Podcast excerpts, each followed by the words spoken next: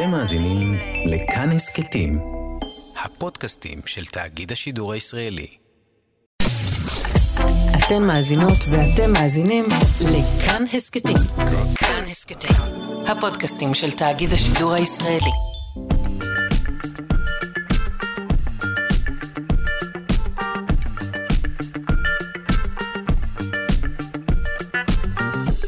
שלושה שיודעים.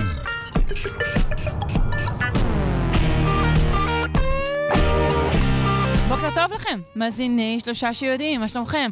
Uh, הבוקר נשוחח על אבטיחים, מה הם באמת מכילים, ואיך באמת ניתן לדעת אם הם טובים. להבדיל, נשוחח uh, גם על תקפותו של מבחן טיורינג uh, בעידן הבינה המלאכותית. Uh, נשוחח גם על uh, כיצד הטמפרטורה משפיעה על uh, מינם של צבים. אה, כל זה בשעה הראשונה. בשעה השנייה נהיה כאן אה, כרגיל עם פינת התנ"ך ופינת הלשון אה, ופינת הארכיאולוגיה. מכל טוב. איתי באולפן עמרי קפלן ותמיר צוברי, עורך אותנו אלכס לויקר. אני שרון קנטור, ואנחנו מתחילים.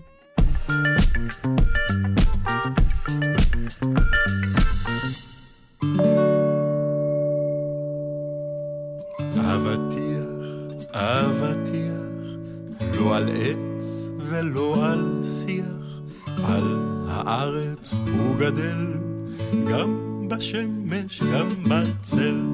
יולה, יוללה, יולה, יוללה. ובכן, אבטיחים, האם הם אכן מכילים בעיקר מים? האם הם פרי או ירק?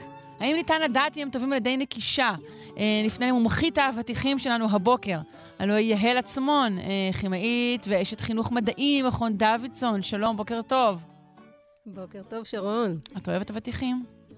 מאוד. אני גם מאוד. את יודעת שיש אנשים שלא אוהבים אבטיחים?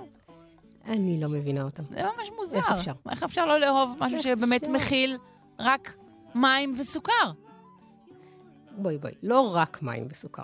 אמנם בעיקר מים וסוכר, אבל לא רק מים וסוכר. בואי נזלזל באבטיח ובמה שיש לו לתת לנו, ומסתבר שזה לא מעט. כן? אז זה לא? כן, כן, יש כן. לו איזה ערך? יש לו לא מעט אפילו, אוקיי. ואפילו אה, מומלץ אה, ככה מדי פעם ליהנות ממנו. יש לא מעט אה, תזונאיות שהמליצו על כך. אה, אז באמת אה, האבטיח מכיל לא מעט מים, מעל 90 אחוז ממנו בהחלט מים, בערך 92 אחוז מהמסה שלו. אה, זה מים, אה, ועוד אה, 6 אחוז בערך זה אה, סוכרים מסוגים שונים, גם סוכרוס, שזה הסוכר הלבן שלנו, וגם גלוקוז, אה, שזה הסוכר אולי הפשוט ביותר שהגוף שלנו יודע ככה אה, לעכל. אה, אבל בשני אחוז שנשארו לנו, יש לא מעט ויטמינים, כמו ויטמין C, וויטמין B5 וויטמין A, וגם אה, נוגדי חמצון, שבעצם אותו ליקופן אה, שיש בעגבנייה, ונותן לו את הצבע, נותן לעגבנייה את הצבע האדום, אה, ונחשב גם לחומר של- אה, הצבע שלו מגיע מה- מהליקופן?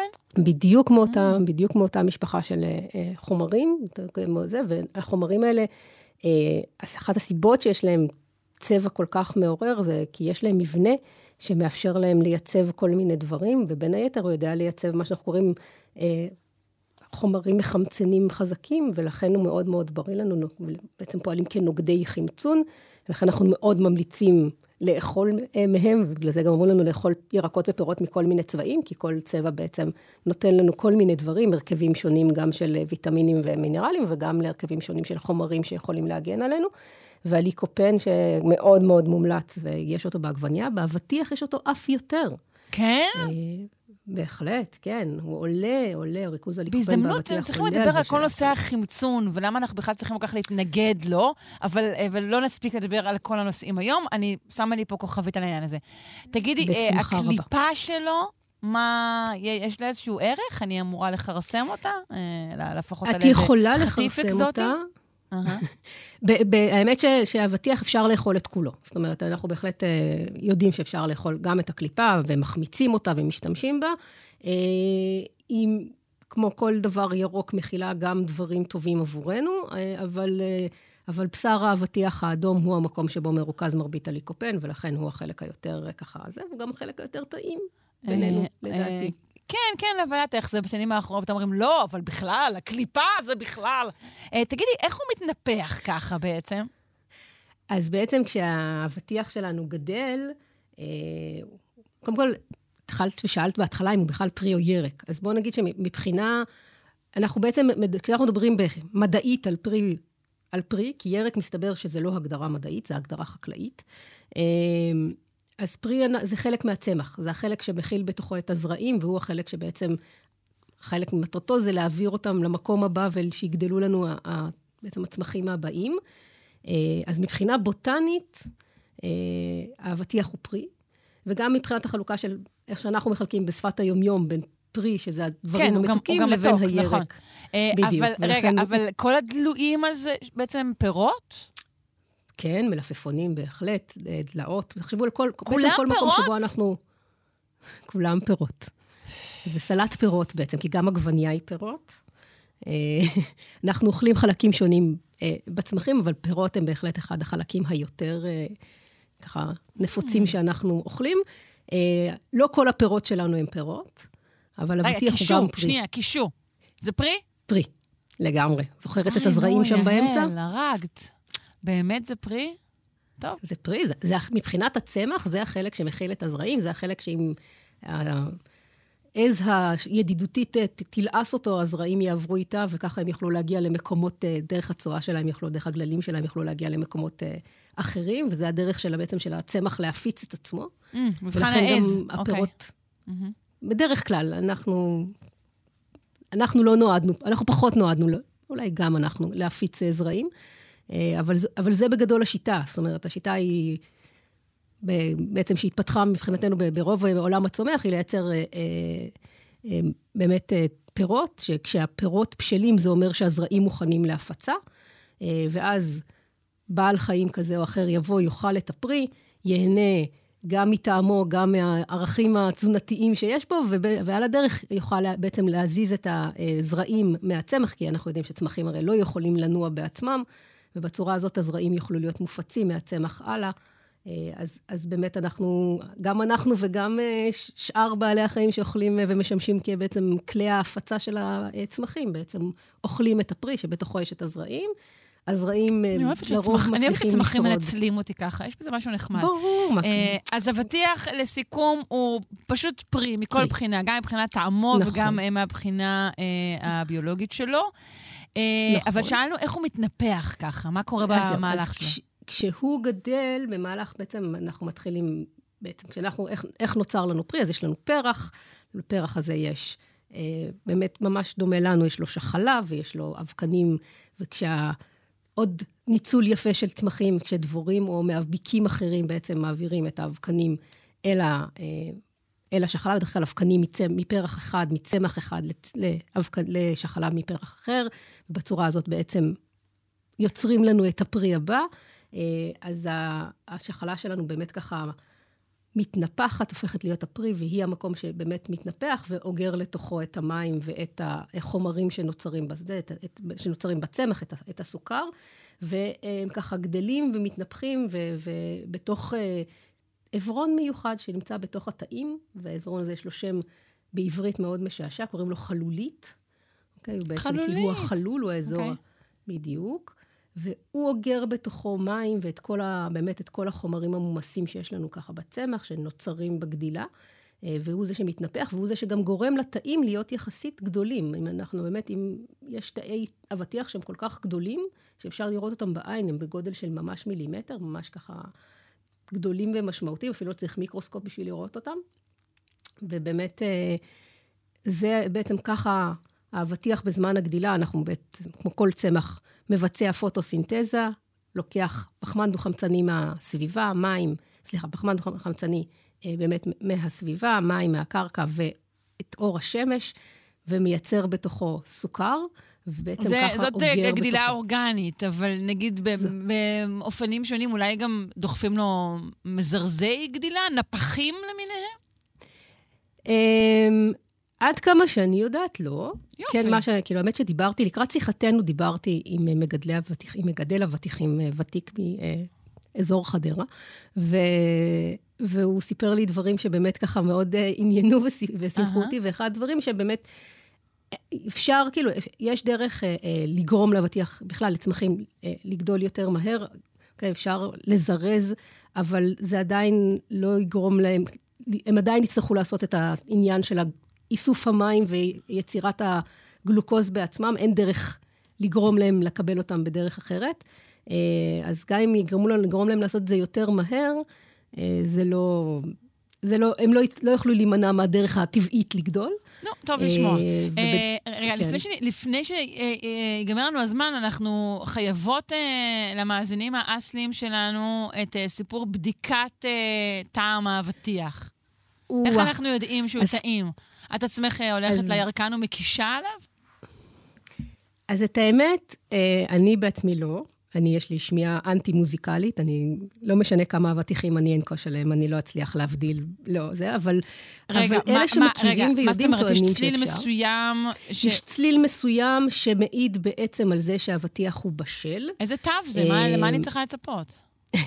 אז זה צליל עמוק, ולא נמוך מדי ולא גבוה מדי, mm. הוא צליל שדומה לנקישת דלת, דלת ונותן בעצם, הוא צריך להיות צליל לא חלול, אה, בעצם מה שקורה זה שככל שהאבטיח בשל יותר, רמת הסוכר בו יותר אה, גבוהה, והיא משנה את הצליל.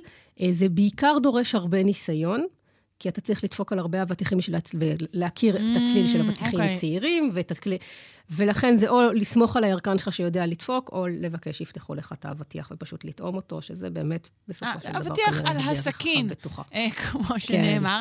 אבל יש גם עניין, אני חושבת שצריך ככה להסתכל, אני חושבת שכתם בהרת שכזו על הקליפה, נכון, גם כן מעידה על בשלותו. נכון.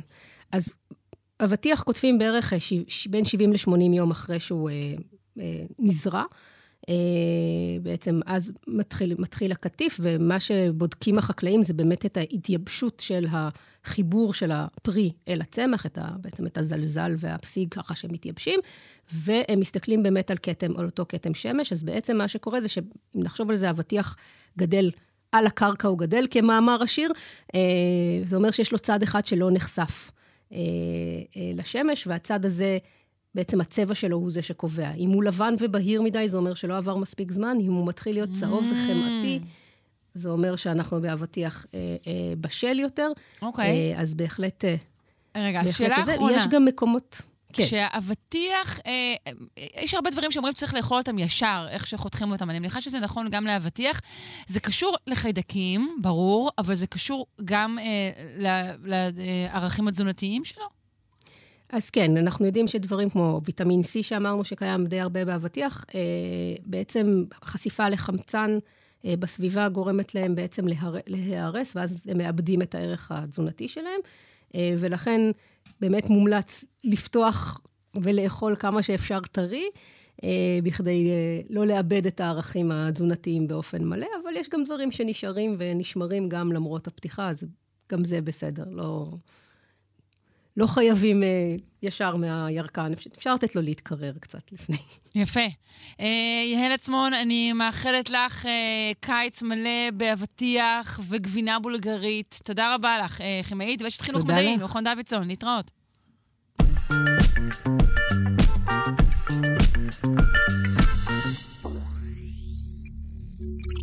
נגיד אה, בוקר טוב לעמיתנו, הדוקטור אלעד ליבמן, חוקר מעבדת המחקר העצמאית של ספארק קוגנישן, סטארט-אפ בינה מלאכותית שמבוסס באוסטין, טקסס שבארצות הברית. שלום, בוקר טוב. לילה טוב. בוקר, לילה טוב לי, בוקר, בוקר טוב, טוב לילה טוב. אה, סטארט-אפ חדש, אה, כן? בינה מלאכותית לבחירת אבטיחים. נראה לי... נכון, היו כל מיני דיבורים על סטארט-אפים שקשורים לטריות של פירות וירקות. אני כן, חושבת שבינתיים... בעיקר בעיבוד תמונה. בעיקר בעיבוד תמונה. יש לך נכון. ואתה רוצה לזהות את ה... למשל אה, פירות רקובים או פירות לא בשלים וכן הלאה, אז יש לזה קצת עבודה. בגדול מסתבר שה... כלכלית זה עדיין לא שם, זאת אומרת, אבל, אבל זה... לא, יכול להיות שזה תופס במחסנים מאחור, אבל לשמחתי הלקוחות אה, עדיין לא עומדים הטלפונים שלהם מעל אבטיחים ומעדיפים אה, כן. שיחה קלה עם הירקן המקומי. מי יגזול מאיתנו את הכיף של לדפוק על אבטיח ולנסות להעמיד פנים שאנחנו יודעים מה הצליל אומר? מי יגזול? רבים וטובים ינסו לעשות זאת, זה די כן. ברור. אנחנו רוצים לדבר הבוקר על, על בעצם על תקפותו של אה, מבחן טיורינג אה, בעידן בו הבינה המלאכותית אה, מתעתעת בנו, אפשר להגיד כל יום יותר. אז ראשית, בואו נזכיר מהו מבחן טיורינג. אה, מבחן טורינג, כפי שהוא נוסח במאמר, כרגע, כאילו מאמר מופת של אה, אחד מאבות אה, מדעי המחשב, אה, אלן טורינג, פרסם מאמר ב-1950, אה, שהציע סוג של, זאת אומרת, ההצעה במאמר המקורי הייתה טיפה יותר מסובכת, אבל היום אפשר לפרש זאת כסוג של משחק. והמטרה של המשחק הזה היא לאפשר לבינה מלאכותית לנסות לשטות בבן אדם ולגרום לו להשתכנע שמדובר בבן אנוש, או לחילופין, אה, הניסוח המקורי של ה... או אחת הוורסיות של הניסוח המקורי היא, יש אה, אדם ומכונה בחדרים נפרדים, יש בוחן שלישי, הוא החוקר, הוא אמור לנסות לנחש מי אדם ומי מכונה. ואם הוא לא מסוגל לבחור, או שהוא בוחר לא נכונה, סימן שהבינה המלאכותית עמדה במשימתה, שהיא לשתות באותו בוחן. וזה אבל. יש אה, פרמטרים benchmark. קבועים? המבחן כן. הזה יש לו שאלות קבועות? או שזה לא, פשוט אם לא הבן אדם זה. מצליח או לא? לא, וגם זה מאוד מעניין, ב- ב- בעבודה המקורית שהתפרסמה באותו מאמר, אה, אה, שנקרא Computing Machinery and Intelligence, הוא למעשה מציע המון אה, אה, דוגמאות לדיאלוגים שהם לא אה, דיאלוגים טכניים, זאת אומרת שדיונים על ספרות ועל שירה למשל, ואחת המוטיבציות שם היא להפך, מכיוון ששיחה, אני חושב שמשהו שחשוב להבין לגבי המבחן הזה זה שאלן טורינג עצמו שם את השאלה של תבוניות הבינה המלאכותית בצד. כי הוא באמת למעשה אומר, אה, השאלה, אני נצטרך פחות או יותר, מתרגם פחות או יותר מילה במילה, שהשאלה אה, האם המחשב חושב, היא לא מוגדרת מספיק על מנת להיות מעניינת, על מנת להיות בעלת משמעות בכלל. או שאין לה ש- משמעות בעצם לנו כבני אדם, אני חושבת באיזשהו אופן. זה משנה רק אם אנחנו מבחינים בכך או לא? אז אני חושב שיש פה כבר את, אתה יודע, אה, אנחנו גולשים לפסים אה, אה, אפיסטמולוגיים, זאת אומרת, מה זה אומר בכלל תבונה שהאנושות, שאנחנו לא מסוגלים לזהות או להעריך? יכול להיות שיש לך, אה, אה, לא יודע, שבט, אה, לא יודע, אה, להקה תבונית של חלזונות שמתקשרים בתדרים גבוהים. אגב, לא יש לי, כמובן, לזה. אתה מכיר אותי לא מהיום. כמובן, מגדל- מגדלת בחצר.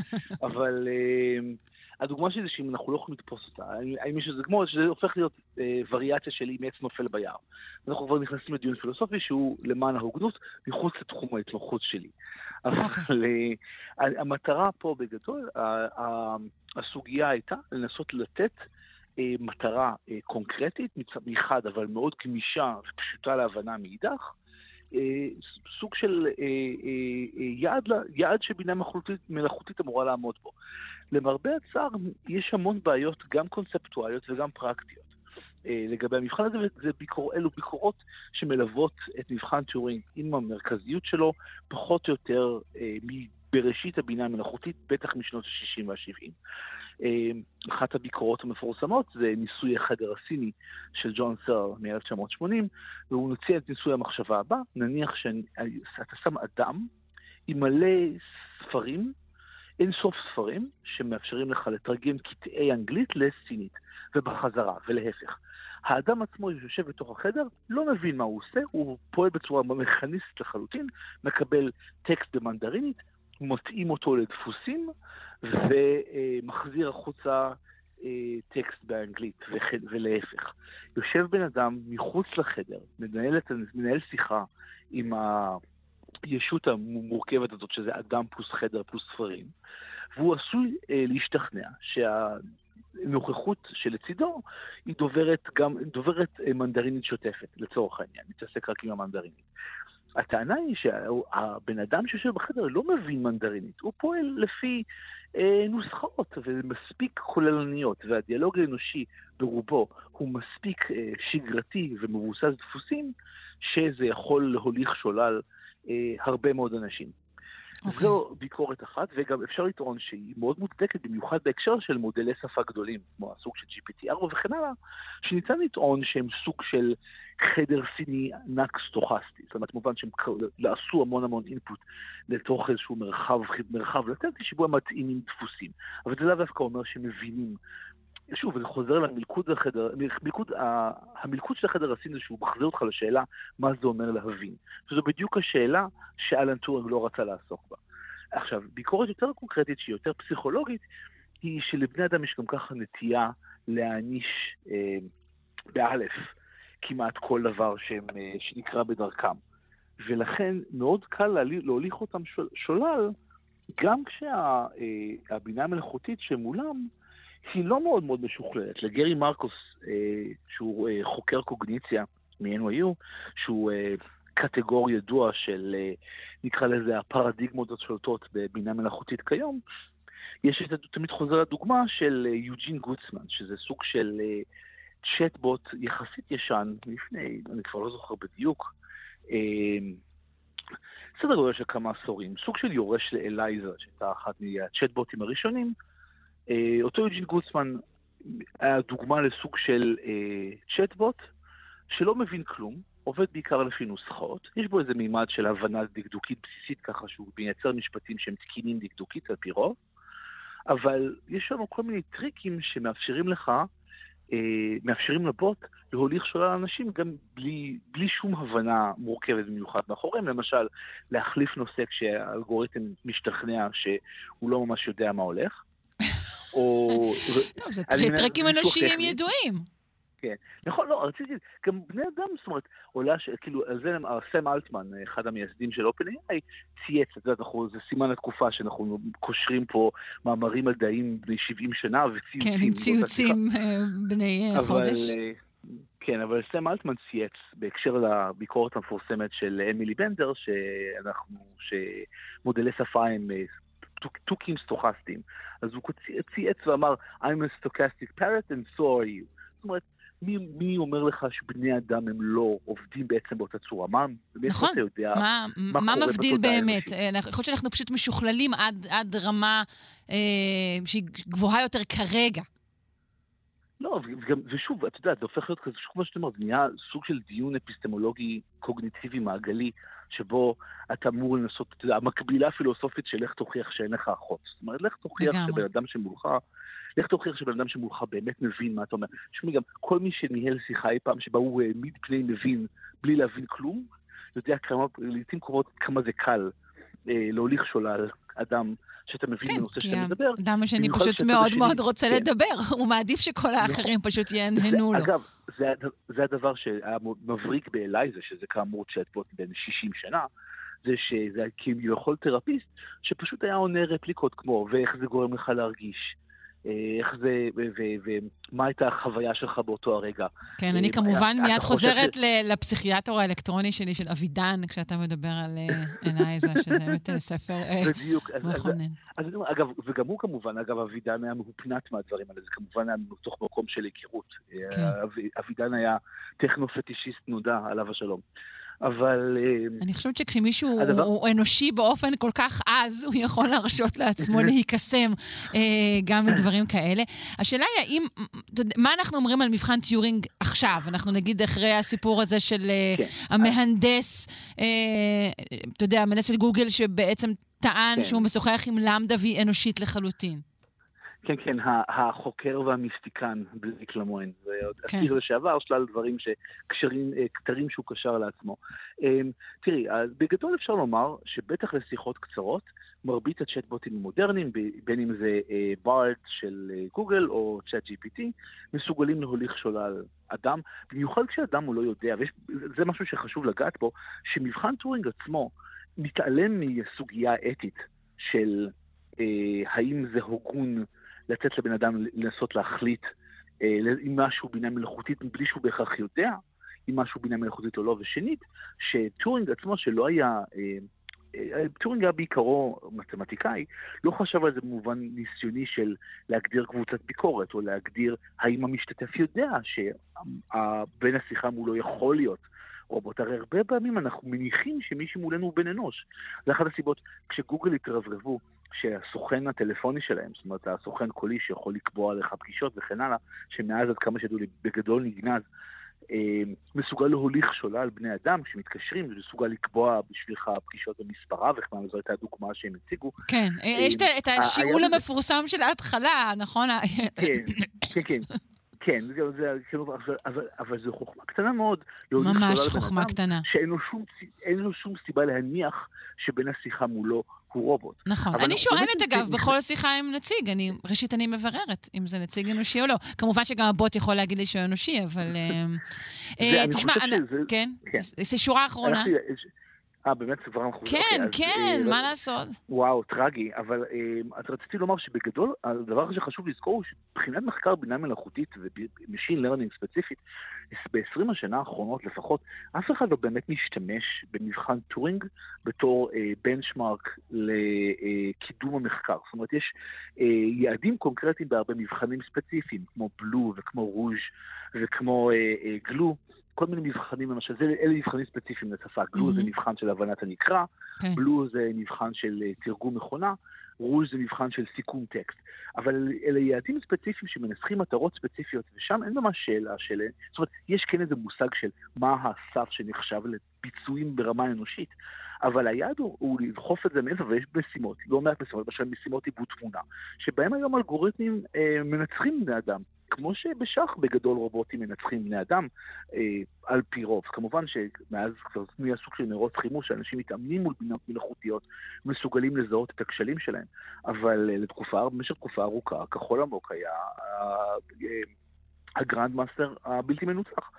ואני חושב שזו אחת התובנות, אני חושב, זו גם תובנה של אה, חוקר בינה מלאכותית, חוקר אה, Machine Learning, אה, מפורסם מאוד, יואב פרוינד, שאמר, זאת אומרת, בגדול לא צריך לדאוג יותר מדי מבינה אנושית לעומת בינה מלאכותית. תדאג שהאלגוריתמים שלך יעשו את העבודה הכי טובה שהם יכולים, ותחשוב מה זה אומר אחר כך. אני, אני עושה פה ספר את זה לכל המפוטרים אה, של השבועות האחרונים.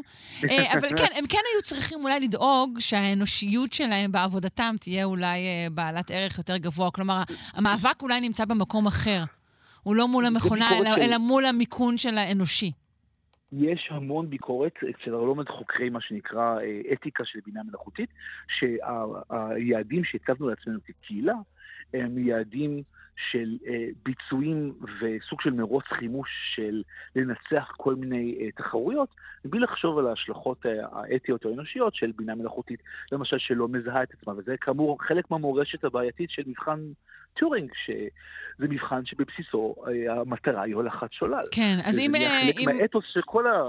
אם אנחנו כבר חלק- בהשלכות קשות, אה, אני לא יודעת אם להמליץ או לא על המשחק הזה, אני מניחה שכבר רבים ממאזינינו מכירים אותו, הוא פשוט משחק אונליין שנקרא Human or Not.ai, פשוט משחק שבו אתה יכול לנחש האם בן שיחך הוא בן אנוש.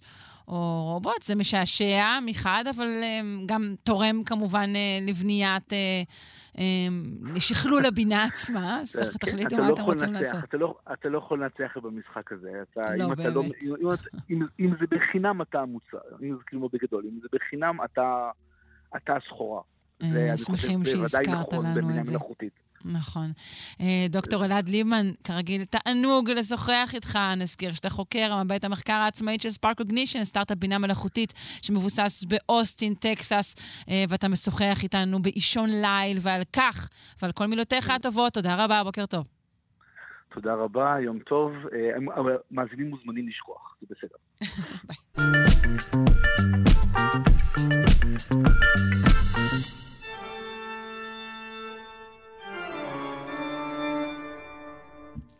אנחנו אה, כמובן מקבלים מידע על העולם אה, דרך אה, חמשת החושים, אה, חוץ מאלו שמפעילים גם את השישי כמובן. אבל ישנן עוד דרכים רבות ומגוונות, עליהן נשמע מהפרופסור אריאל צ'יפמן, חבר המחלקה לאקולוגיה, אבולוציה והתנהגות באוניברסיטה העברית. בוקר טוב. בוקר אור. אז אה, יש עוד חושים שלא השכלתי להשתמש בהם? בואו נתחיל באלה שכן השכלנו להשתמש בהם, אוקיי. אה, ואז נרחיב גם לאחרים. אז אמרתי בוקר אור, כי אור זה מקור המידע העיקרי שלנו לעולם. אה, אנחנו יצורים ויזואליים, כלומר רוב המידע שאנחנו מקבלים על העולם הוא מחוש הראייה. אה, בעצם רוב מה שאנחנו עושים כל היום זה להסתכל סביבנו ולהבין את העולם. דרך ראייה, אנחנו גם משתמשים מאוד בחוש, הרבה מאוד בחוש השמיעה, ואלה בעצם שני החושים העיקריים שלנו. כלומר, אנחנו מקבלים מידע מאור ומתנודות, אה, אבל יש מגוון די רחב של חושים שאצלנו הם או מינוריים או לא קיימים בכלל. חוש כימי, מה שאנחנו מכנים בו טעם וריח, זה החוש העיקרי ברוב עולם החי. רוב עולם החי מקבל את רוב המידע שלו מהסביבה מכימיקלים שנמצאים או באוויר או מומסים במים. היית אומר שההבדל הזה, אה, שאנחנו בני אדם נשענים בעיקר על ראייה וגם על שמיעה, זה אחד ההבדלים המשמעותיים בהתפתחות שלנו? זה אחד ההבדלים המשמעותיים שלנו כיונקים. זה לא משהו שהוא ייחודי לבני אדם, אבל הוא בהחלט מאפיין יונקים. Okay. אוקיי. השימוש בחוש ראייה ובחוש שמיעה בתור החושים העיקריים. אה, חושים כימיים הם גם החושים העתיקים ביותר. כל העולם הביולוגי למעשה משתמש בחושים כימיים, כולל חיידקים, כולל במידה מסוימת גם צמחים. אז קבלת מידע על העולם מכימיקלים או נדיפים או מסיסים במים זה מקור מידע עיקרי. אבל יש למשל חושים שבכלל לא נמצאים במרחב התפיסתי שלנו, אה, ואחד ששווה להתעכב עליו הוא חוש שקיים בהרבה חולייתנים שחיים במים. דגים, אה, אבל גם ראשנים של צפרדעים, סלמנדרות וכולי, וזה חוש או איבר שנקרא איבר קו הצד. איבר קו הצד. קו הצד, והוא נקרא כי הוא קו בצד, אה, אז מעין, אה, מעין תעלה, או מבנה שקוע בצידי הגוף אצל דגים, שבתוכו נמצאים מבנים שמרגישים זרמי מים. זה מעין, אפשר לדמיין את זה כאיזשהו צבר תאים, שלכל אחד מהם יש מעין שוט קטן שיוצא ממנו, אה, וגם איזושהי, איזשהו מינרל, איזשהו גביש באמצע, וזרמים של מים מניעים את השוטונים הקטנים האלה וגורמים ומפעילים את התאים שהם תאי חישה. ומה שהחוש הזה עושה, הוא מרגיש את כל הזרמים מסביב. עכשיו, בגלל שזה חוש שהוא מבוזר על פני כל הגוף, זה קו לאורך הגוף, הוא בדרך כלל מתפצל לכמה קווים באזור הראש, אז הדג יודע להרגיש את כל תנועות המים בסביבתו. עכשיו זה משהו שאנחנו לא יכולים לדמיין בכלל. כן, אני מנסה לדמיין את עצמי הולכת נגיד ברוח קלה ומרגישה את uh, כל שערות הגוף הקטנות שלי סומרות או משהו, אבל זה משהו הרבה יותר משוכלל. אבל, אבל זה, זה הדימוי הנכון. כלומר, תחשבי שכל שערה הייתה נותנת לחוש בנפרד על תנועות הרוח הספציפיות באזור שלה, וכמובן שהחוש הזה, הזה מאפשר תפיסה מרחבית, ששוב, אנחנו לא מבינים בכלל מה זה אומר. אבל הדג יודע מי זז מאחוריו, הוא יכול להרגיש שהוא מתקרב למכשול, אז הוא מתחיל להרגיש את ההחזר של הגלים מהמכשול, אה, וזה הרבה יותר חשוב ומשמעותי מראייה מבחינת דגים. עכשיו, המעניין מבחינתנו באיבר קו הצד, שאיבר קו הצד הוא הבסיס לאוזניים שלנו. אה, לאוזניים שלנו יש בעצם שני אברי חוש שונים. אנחנו נוטים לחשוב על אוזניים כעל דבר אחד, אבל יש שם mm-hmm. יש שם מצד אחד שמיעה ומצד שני שיווי משקל, שניהם שני חושים שונים שיושבים באותו מבנה בתוך האוזן הפנימית. המבנה של האוזניים הוא בדיוק המבנה של איבר קו הצד, כלומר אותם גושי תאים עם שוטונים קטנים ואיזשהו גביש שמהווים אברי חוש, בעצם יושבים בתוך, בשני מבנים שונים בתוך האוזן הפנימית שלנו. אחד זה אה, מבנה שבוי משקל, זה מעין תעלות שיושבות בשלושה מישורים, שבתוכן יש את אותם מבנים קטנים, והתנועה של נוזל בתוך האוזן הפנימית שלנו מפעילה, בדיוק כמו באיבר קו בצד, מפעילה את אברי החוש האלה, ומאפשרת לנו לדעת אם אנחנו מאיצים לאיזשהו כיוון, או מה כיוון, מה כיוון המשקל, מה כיוון כוח הכבידה. אם הראש שלנו רגע, יש, יש קו אה, אבולוציוני, התפתחותי, בין, בין קו הצד לבין האוזן שלנו? קו ישיר, כן. קו ישיר? זה, קו ישיר, זה התפתחות ישירה של מערכת קו הצד. אז זה איבר שיווי משקל. עכשיו, גם איבר השמיעה שלנו, שהוא לדעתי האיבר המדהים ביותר אה, בגוף האנושי. אנחנו לא כאן לא ברדיו נוטים להסכים כן. איתך, כן? כן, ואני לא משתמש במילה הזו בקלות. איבר השמיעה שלנו באוזן הפנית הוא, הוא אה, מעין שבלול, מעין צינור אה, ספירלי, שהעובי שלו משתנה, ובתוכו יש את אותם מבנים, בדיוק אותם מבנים שיש באיבר קו הצד. ובגלל שהעובי של הצינור הזה משתנה, כל אזור מגיב לתדירות אחרת של קול. ובכל אזור יש את האיבר, את הצבר תאים שלו, שמגיש, שרגיש בתדירות מסוימת של קול. ובעצם אותו מבנה ספירלי, אותו שבלול או, קוכליה בתוך האוזן שלנו, מפרק את כל הסידים שמגיעים לתדרים הבודדים שלהם. עכשיו, הפלא האמיתי הוא מה שקורה אחרי זה במוח. שהמוח אחרי זה... פירוש של כל אחד מהם. פירוש של כל אחד מהם וההרכבה שלהם. אז זה, זה מערכת אצלנו שהיא המשכית למערכת קו הצד, אז למרות שאנחנו לא מרגישים זרמים של מים מסביבנו, בדיוק אותו איבר חוש מאפשר לנו לחוש גם שיווי משקל נכון, כן, וגם ומרגישים, לתקוע. ובעצם אנחנו שומעים תדרים שונים, שאולי זאת ההקבלה. אנחנו שומעים תדרים שונים, mm-hmm. נכון, okay. אוקיי. נכון. תרצה אה, לדבר על עוד איזושהי תחושה לקראת סיום, או שנשמור אותה לשבוע הבא? אולי ניתן עוד אחת, okay. אוקיי. אה, עוד איזושהי תחושה אחת שגם כן קיימת אה, בעולם החי באופן מוגבל, אבל לא אצלנו, וזה היכולת לחוש שדות חשמליים ומגנטיים. יש אנשים שטוענים שהם מרגישים שדות חשמליים, יש אנשים שטוענים שיש להם אלרגיה לשדות חשמליים. נכון. לא ברור, לא ברור אם הטענה הזו נכונה, אבל זו טענה שמסתובבת. אבל חישת שדות חשמליים יכולה לשמש לכמה דברים. מצד אחד, שרירים מפעילים שדה חשמלי, והרבה דגים טורפים, אה, גם דגי חשמל, צלופחים ועוד כמה קבוצות של דגים, מרגישים את אותם שדות חשמליים ששרירים של הטרף שלהם מפעילים, ולפי זה יכולים לאתר את הטרף. גם כרישים עושים את זה במידה, כרישים עושים את זה במידה קצת פחות מפותחת, אבל גם אצלם זה קיים. אז יכולת להרגיש פעילות שרירית של חיות אחרות כדרך למצוא טרף. וגם אחד... קצת דומה לאופן שבו אולי טלפונים מאתרים אחד את השני. אה, כן, קצת. ואולי החוש הכי לא מובן, זה החוש שמאפשר לחוש את השדה המגנטי של כדור הארץ ולדעת איפה צפון. ועל זה יש כל מיני תיאוריות איך זה עובד, אבל למעשה אין לנו תשובה ברורה, וזה כמובן החוש שעומד בבסיס יכולת הניווט של ציפורים נודדות. היכולת לזהות איפה צפון ולפי זה לעוף לכיוון הנכון, ועל זה זה, זה עדיין סימן שאלה גדול בעולם. כן? זה עדיין סימן שאלה גדול? מרתק. יש, יש הסברים אפשריים, אבל כולם עדיין ברמת ההיפותזה הבלתי מוכחת. וואו, טוב, אה, אני מודה לך אה, בשלב זה. אני חשה מעט מוגבלת אחרי השיחה הזו, אבל אני אתגבר. אולי, אולי תהיה לזה שיחת המשך, נדבר על עוד כמה חושים. אני אשמח מאוד, תודה רבה. פרופ' אריאל צ'יפמן, חבר המחלקה לאקולוגיה, אבולוציה והתנהגות באוניברסיטה העברית. יום טוב. יום טוב, להתראות.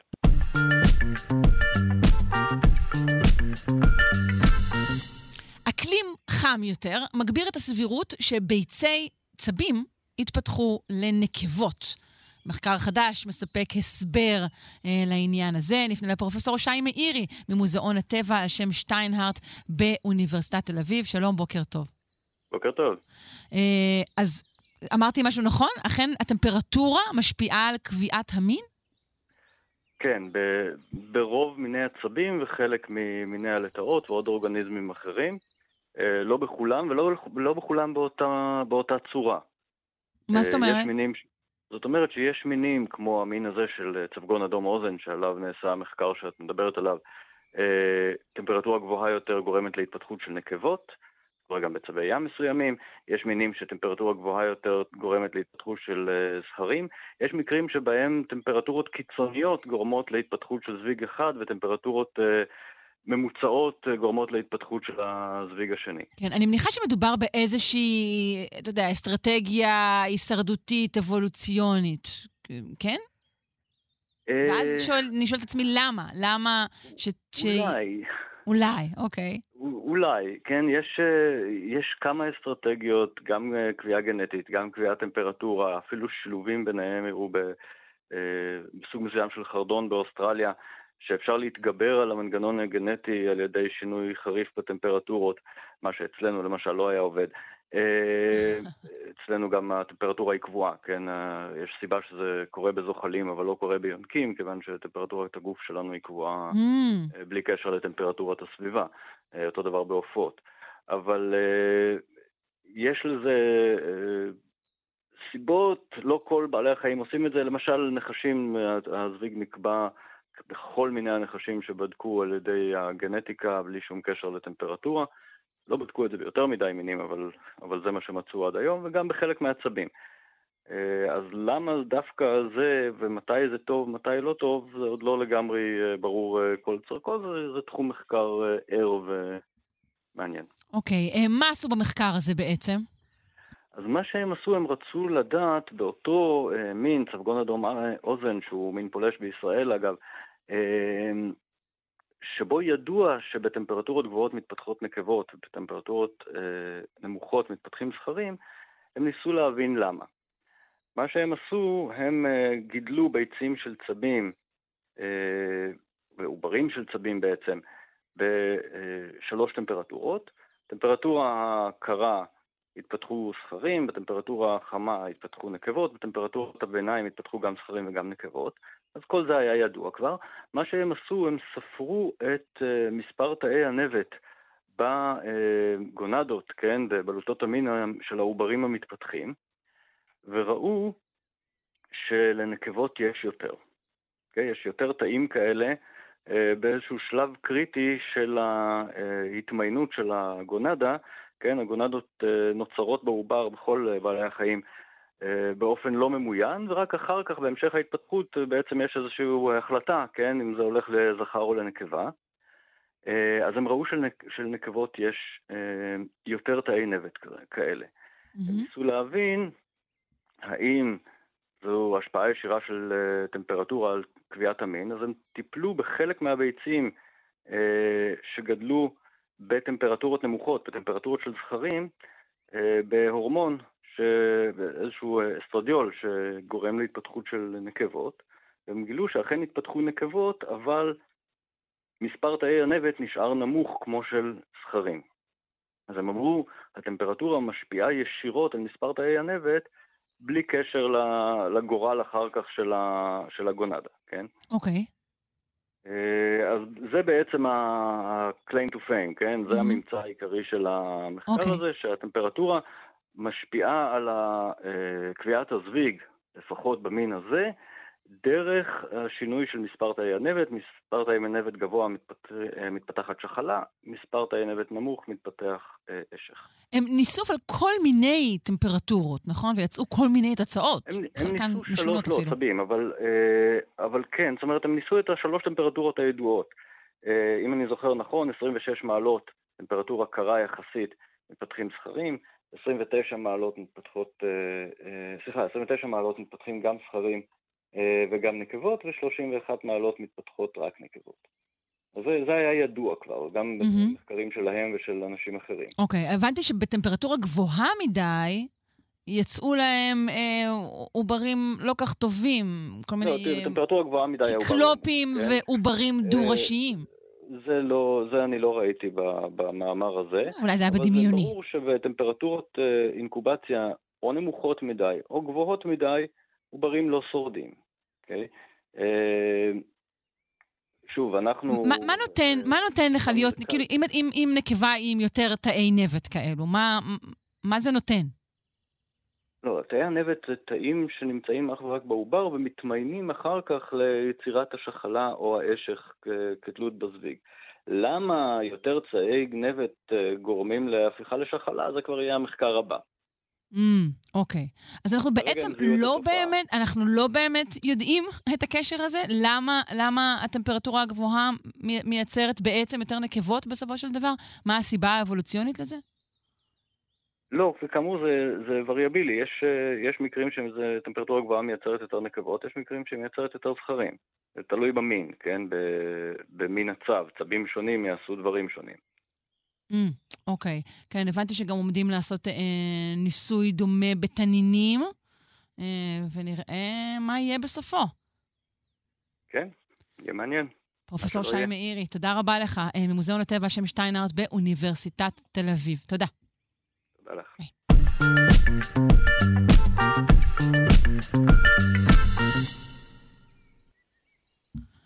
אנחנו רוצים uh, לפנות uh, לאבנר מירב, הלו הוא פרשננו לענייני גיבורי על ואומן מצחק. Uh, שלום? אבנר, האם אתה איתנו? אבנר? כן, אני איתכם. אה! היה פה רגע מלחיץ. מה שלומך? אני בסדר, בוקר טוב. בוקר אור. אה, אנחנו רוצים אה, היום, למעשה, והסיבה שלא פצחנו באות הרגיל שלנו, היא שאנחנו לא עוסקים היום בעצם בגיבורי על מהסוג הרגיל שאנחנו עוסקים בהם היום. והנה כבר ברקע אני שומעת את הרמז למה שכן נעסוק בו הבוקר, שהוא כן. סרט אינדיאנה ג'ונס החדש. אה, כן, האמת שאנחנו אה, נעסוק בסרט אינדיאנה ג'ונס החדש שיוצא השבוע, אבל בעצם אה, בנ- בנושא היותר רחב של אותם גיבורים זקנים או מזדקנים שעושים פתאום קאמבק.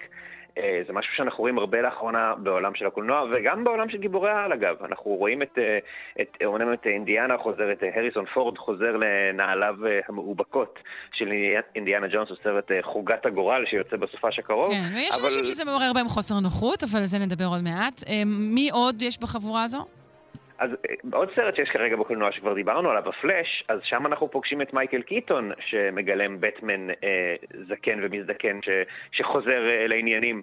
אה, משהו כמו, אה, אפשר, להגיד בעל כורחו, אבל אה, בתכלס נראה שהוא מאוד שמח לעשות את זה. כן, בטוח. אה, וגם בקומיקס אנחנו ראינו את אה, בטמן מספר פעמים באיטרציות אה, של זק- זקן או, או מבוגר מאוד. אה, למשל, יש אה, קומיקס, אה, סיפור קומיקס שנחשב אה, לאחת מיצירות המופת של בטמן בכל הזמנים, שנקראת אה, שובו של האביר האפל. The Dark Knight Mm, Returns, ו- ו- ושם בעצם אנחנו נתקלים בעולם שבו גוסם סיטי די נפלה בחזרה לפשע, אה, ובטמן בעקבות אה, טראומה אישית לא, לא קיים, פרש ולא קיים כבר אה, מספר שנים רבות. אה, ואז אה, באיזשהו שלב אה, ברוס ויין המזדקן מחליט שהוא לא יכול יותר והוא חוזר והוא רוטה עליו את הגלימה. אה, ובעצם אה, עם, עם כל הצרות שנובעות מהיותו יותר מבוגר, הוא ככה חוזר לעניינים, ואפילו אנחנו ראינו בקומיקס אחר שנקרא Kingdom Come את בטמן שהוא כל כך מבוגר שהוא בנה לעצמו איזשהו שריון שלד חיצוני שעוזר לו לזוז, כדי שיוכל אה, לשמור על אה, היכולות שלו של אה, מלחמה בפשע, שזה גם מאוד מעניין. אני רוצה לשאול. כן, סליחה, אני רוצה לשאול אותך, אבנר, על, על, על, על הסיבות. כי אני חשבתי לעצמי, א', טוב, זה כזה עידן באמת שהוא יותר PC ונכון זהותנית, נקרא לו, ורוצים לשלב יותר ויותר מעגלים בחברה. זאת סיבה אחת. סיבה שנייה שחשבתי עליה זה גם אולי התבגרות אה, של הקהל. סיבה שלישית שחשבתי עליה, שבעצם כלל האוכלוסייה היא יותר מבוגרת, אה, וזה פחות ופחות נדיר באמת לראות אנשים מבוגרים פעילים. אז למה שלא נשלב אותם אה, גם אה, בסרטים ובקומיקס? אבל אתה המומחה, אז תגיד לי מה אתה חושב על זה. אז uh, אני מומחה, זו שאלה שהיא יותר, אני חושב, סוציולוגית או, או פסיכולוגית כלכלית. אני חושב שיש, קודם כל יש, יש אמת בכל הסיבות שאמרת, אני מסכים. Uh, לדעתי האישית, קודם כל הסיבה היא כסף, כשאנחנו, כשמדובר בדברים האלה. תמיד הסיבה היא כסף. כן, תמיד הסיבה, עם כל הציניות, הסיבה היא כסף. זה באמת נכון. ו- וזה נעוץ בעניין הוא שאותם אה, אנשים, אה, האמת שבשכבת הגיל שלי, שבשנות ה-80 וה-90 היו אה, ילדים וגדלו על הסיפורים האלה, ואולי, ועוד קודם, בשנות ה-70 עם סטאר וורס וכולי, היום הם אנשים מבוגרים בעצמם, יש להם כסף, יש להם כוח קנייה, אז, אה, ואפשר פשוט להביא משהו שפורט על נימי הנוסטלגיה ומחזיר אותם אה, אה, לילדות. גם להגיד לך נוסטלגיה וגם תקווה לעתיד. כאילו, אתה עדיין יכול שיקרה איתך משהו טוב, אתה עוד יכול להיות גיבור על, למרות שאתה כאילו כבר בן 43 ואתה יודע, לא יודע, קרס הבירה הקטנה שלך כבר מציצה. כן, כן, זה, זה נכון, זה, זה, זה לגמרי יכול לתת לאנשים את, את התקווה הזאת, אה, אבל אני באמת חושב שזה קשור לעניין הזה של, של להתחבר ל... אה, ל זה, זה שילוב גם של להתחבר ל... ל של פעם הזה, לנוסטלגיה, אה, וגם זה שלאנשים הרבה פעמים נורא נורא קשה לראות אה, שחקן חדש בתור דמות ישנה. אני לא מדבר על ג'יימס בונד שמחליפים אותו כל כמה שנים, אבל אה, נניח אותו הריסון פורד עשו, הוא גילם גם את האן סולו במלחמת הכוכבים, ולפני מספר שנים עשו סרט על האן סולו הצעיר, וליהקו כמובן שחקן אחר, כי הריסון פורד עם כל הכבוד היום כבר בן 80. אה, אז, והקהל פשוט לא אהב את הסרט. עכשיו, כשמסתכלים על הסרט, הוא היה אחד מסרטי הסטאר וורס דווקא היותר טובים שיצאו מבחינת עלילה ואפקטים וכולי, אבל אנשים פשוט לא הצליחו להגיד שזה האן סולו, הם רצו לראות את הריסון פורד. כי בקיבעון שלהם פשוט יש את הריסון פורד. כן, אה, אבל בהחלט אני חושב שיש גם עניין של ההכלה והייצוג של האוכלוסייה המבוגרת יותר. כמו, כמו תמיד, זה, זה מתחיל הרבה פעמים בקומיקס. יש סיפור שנקרא Old Man Logan, שהוא גם נחשב קלאסיקה, שבו וולברין, שהוא אחד הדמויות הכי הכי הכי פופולריות, זה מתרחש באיזשהו עתיד פיקטיבי, פוסט-אפוקליפטי, שהוא יוצא לאיזשהו מסע בסגנון הפרש הבודד, ונתקל בעוד כל מיני דמויות וגיבורים שהזדקנו, חלק שנפצעו ואיבדו איברים, ובכל זאת עדיין שמרו על כוחם ועדיין kick ass, מה שנקרא. וכמובן שזה עובד באופן מאוד מאוד חופשי לסרט לוגן, שנחשב בעיני רבים כיצירת המופת של עולם גיבורי על, שזה כאילו סרט שהוא בכלל לא סרט גיבורי על, זה סרט מאבק של איזשהו בוקר מזדקן בתכלס, שפשוט הלבישו אותו, הלבישו עליו עטיפה של גיבורי על, של עולם של גיבורי על. אז וואו, כן, אני רוצה לראות את זה, לא ראיתי את זה, זה נשמע ממש טוב. כן, לוגן נחשב באמת יצירת מופת. אגב, אותו במאי, ג'יימס מנגולד, שביים את אינדיאנה ג'ונס החדש, ביים גם את לוגן. סרטים שונים בתכלית באופי שלהם. אבל כן, יש באמת העניין הזה גם של, של גם הגיבור, הגיבור כבר לא כזה נקי ומצוחצח כמו שהיה פעם, וזה כבר לא כזה שחור ולבן. זהו, זה, אבל ש... זה גם, יש פה איזשהו ויתור אולי על הרעיון של גיבור העל בתור, אתה יודע, העולם הוא, הוא, הוא קרוש ורקוב, ודווקא מישהו שהוא צעיר וחדש אה, יפרוץ ויציל אותו. בעצם יש פה אולי איזשהו ויתור על הרעיון הזה לטובת אה, אה, רעיון של העדפה של מישהו שיש לו דווקא ניסיון, והוא יכול דווקא להילחם בתחלואי אה, החדש.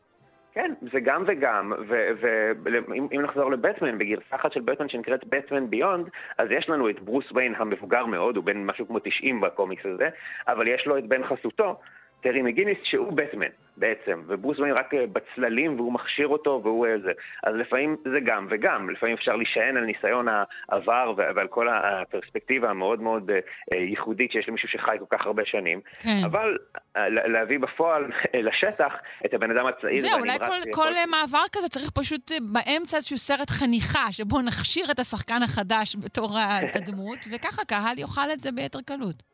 אה, האמת שכן, אני חושב שהיו דיבורים וניסיונות לעשות את זה, והרבה פעמים, אבל העניין הוא שכשמנסים לעשות את זה עם אותה דמות, אז זה פשוט לא אמין. אם כאילו נניח עושים דמות שהוא היום הוא זקן ואז יש לו פלשבקים שהוא צעיר, כן. זה לא אמין. למרות שהיום כבר יש כל מיני טכנולוגיות כאלה, נכון? של הצהרה שמשתמשים בהן. חד משמעית, אבל זה עולה כסף. לעשות סרט שלם כזה, זה או יהיה יקר או לא ייראה טוב. או אה, שניהם. רגע, כן, זה הרבה, אנחנו רואים את שניהם לצערנו. כן. אה, אבל כן, זה בהחלט, אה, אבל כן, זה נחמד, לא- אני אישית אוהב את זה. לא דיברנו על האם גם גיבורות זוכות בקמפינגים כאלה, אבל אז אנחנו בעצם צריכים לפתוח את כל הנושא של גיבורי על לעומת גיבורות על, וזה כבר נושא לפינה אחרת כן. לגמרי, אז לגור רק נכון. בנושא האייג'יזם. זו באמת תהיה פינה קטנה. אז נודה לך בשלב זה, אבנר מירב, פרשננו לענייני גיבורי על. יום טוב, תודה רבה. יום טוב.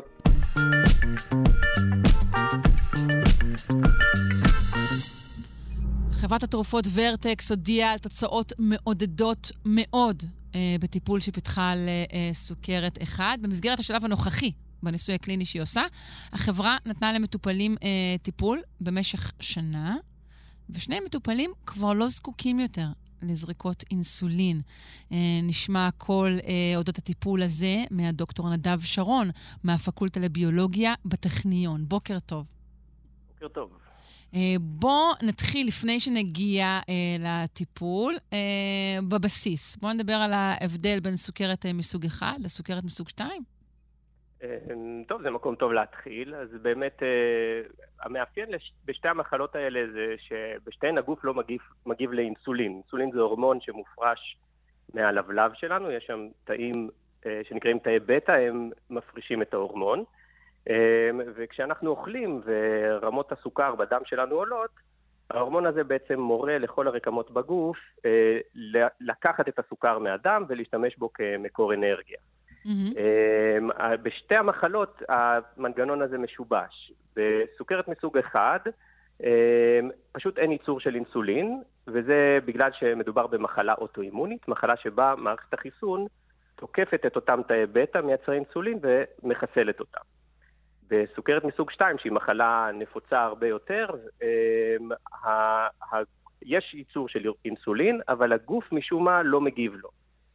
אה, מרכיב מאוד חשוב בין שתי המחלות זה שסוכרת מסוג 2, בשתיהן יש נטייה גנטית חזקה, אבל בסוכרת מסוג 2 יש השפעה מאוד חזקה על אורח החיים שלנו, אנשים שלא עושים ספורט, שאוכלים הרבה, משמינים, יש להם סיכוי הרבה יותר גבוה לפתח סוכרת מסוג 2. בעוד שסוכרת מסוג אחד היא מחלה שהגורם הישיר לה לא ברור. אנחנו יודעים שזה, שוב, שמערכת החיסון... גנ, כן, גנטי. בשניהם יש רקע גנטי חזק, אבל זה לא הסבר מספיק. אנחנו יודעים למשל שבסוכרת מסוג אחד, אם יש שני תאומים זהים, אם אחד מהם חולה בסוכרת, הסיכוי של אחיו, שזהה לו מבחינה גנטית, לחטוף את המחלה הוא 50 אחוז. אז מצד אחד זה מראה, באוכלוסייה הכללית השכיחות של המחלה הזאת הוא בערך 1 ל-300, אז ברור מכאן שיש נטייה גנטית חזקה, אבל ברור שזה לא מוחלט גם. כן.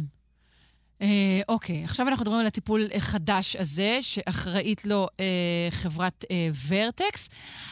הרקע אה, של האדם שעומד אה, מאחורי המחקר הוא גם כן מעניין, נכון? הוא, הוא הגיע לזה בגלל ששני ילדיו סובלים מסוכרת אה, מסוג אחד, נכון? כן, אז, אז הסיפור של פיתוח הטיפול הזה הוא סיפור שאפשר לשייך אותו לעשרות, אם לא אולי מאות או אלפי אנשים, אבל, וגם לאיש אחד מיוחד, וזה פרופסור דאג מלטון מהרווארד, אמ, שבעצם אנחנו מדברים, פיתוח הטיפול הזה נמשך כבר לדעתי בערך רבע מאה, וזה דבר ש... זה, זה, שוב, זה מידע, היכולת להגיע לטיפול הזה זה מידע שהצטבר מעשרות רבות של צוותי מחקר ברחבי העולם לאורך השנים, mm-hmm. אבל אין ספק שמי שהוביל את זה וידע לקבל את ההחלטות הנכונות לאורך הדרך זה אותו אה, פרופסור מלטון, שהוא אה, באמת, הוא היה מדען שעסק ב... אה, חקר בעיקר דווקא צפרדעים, ובשלב מסוים שני הילדים שלו אה, אה, אה, אובחנו בסוכרת, והוא החליט להקדיש את חייו לנושא הזה. והוא זיהה בעצם את הפוטנציאל שבתאי גזע עובריים, שזה הבסיס של הטיפול הזה.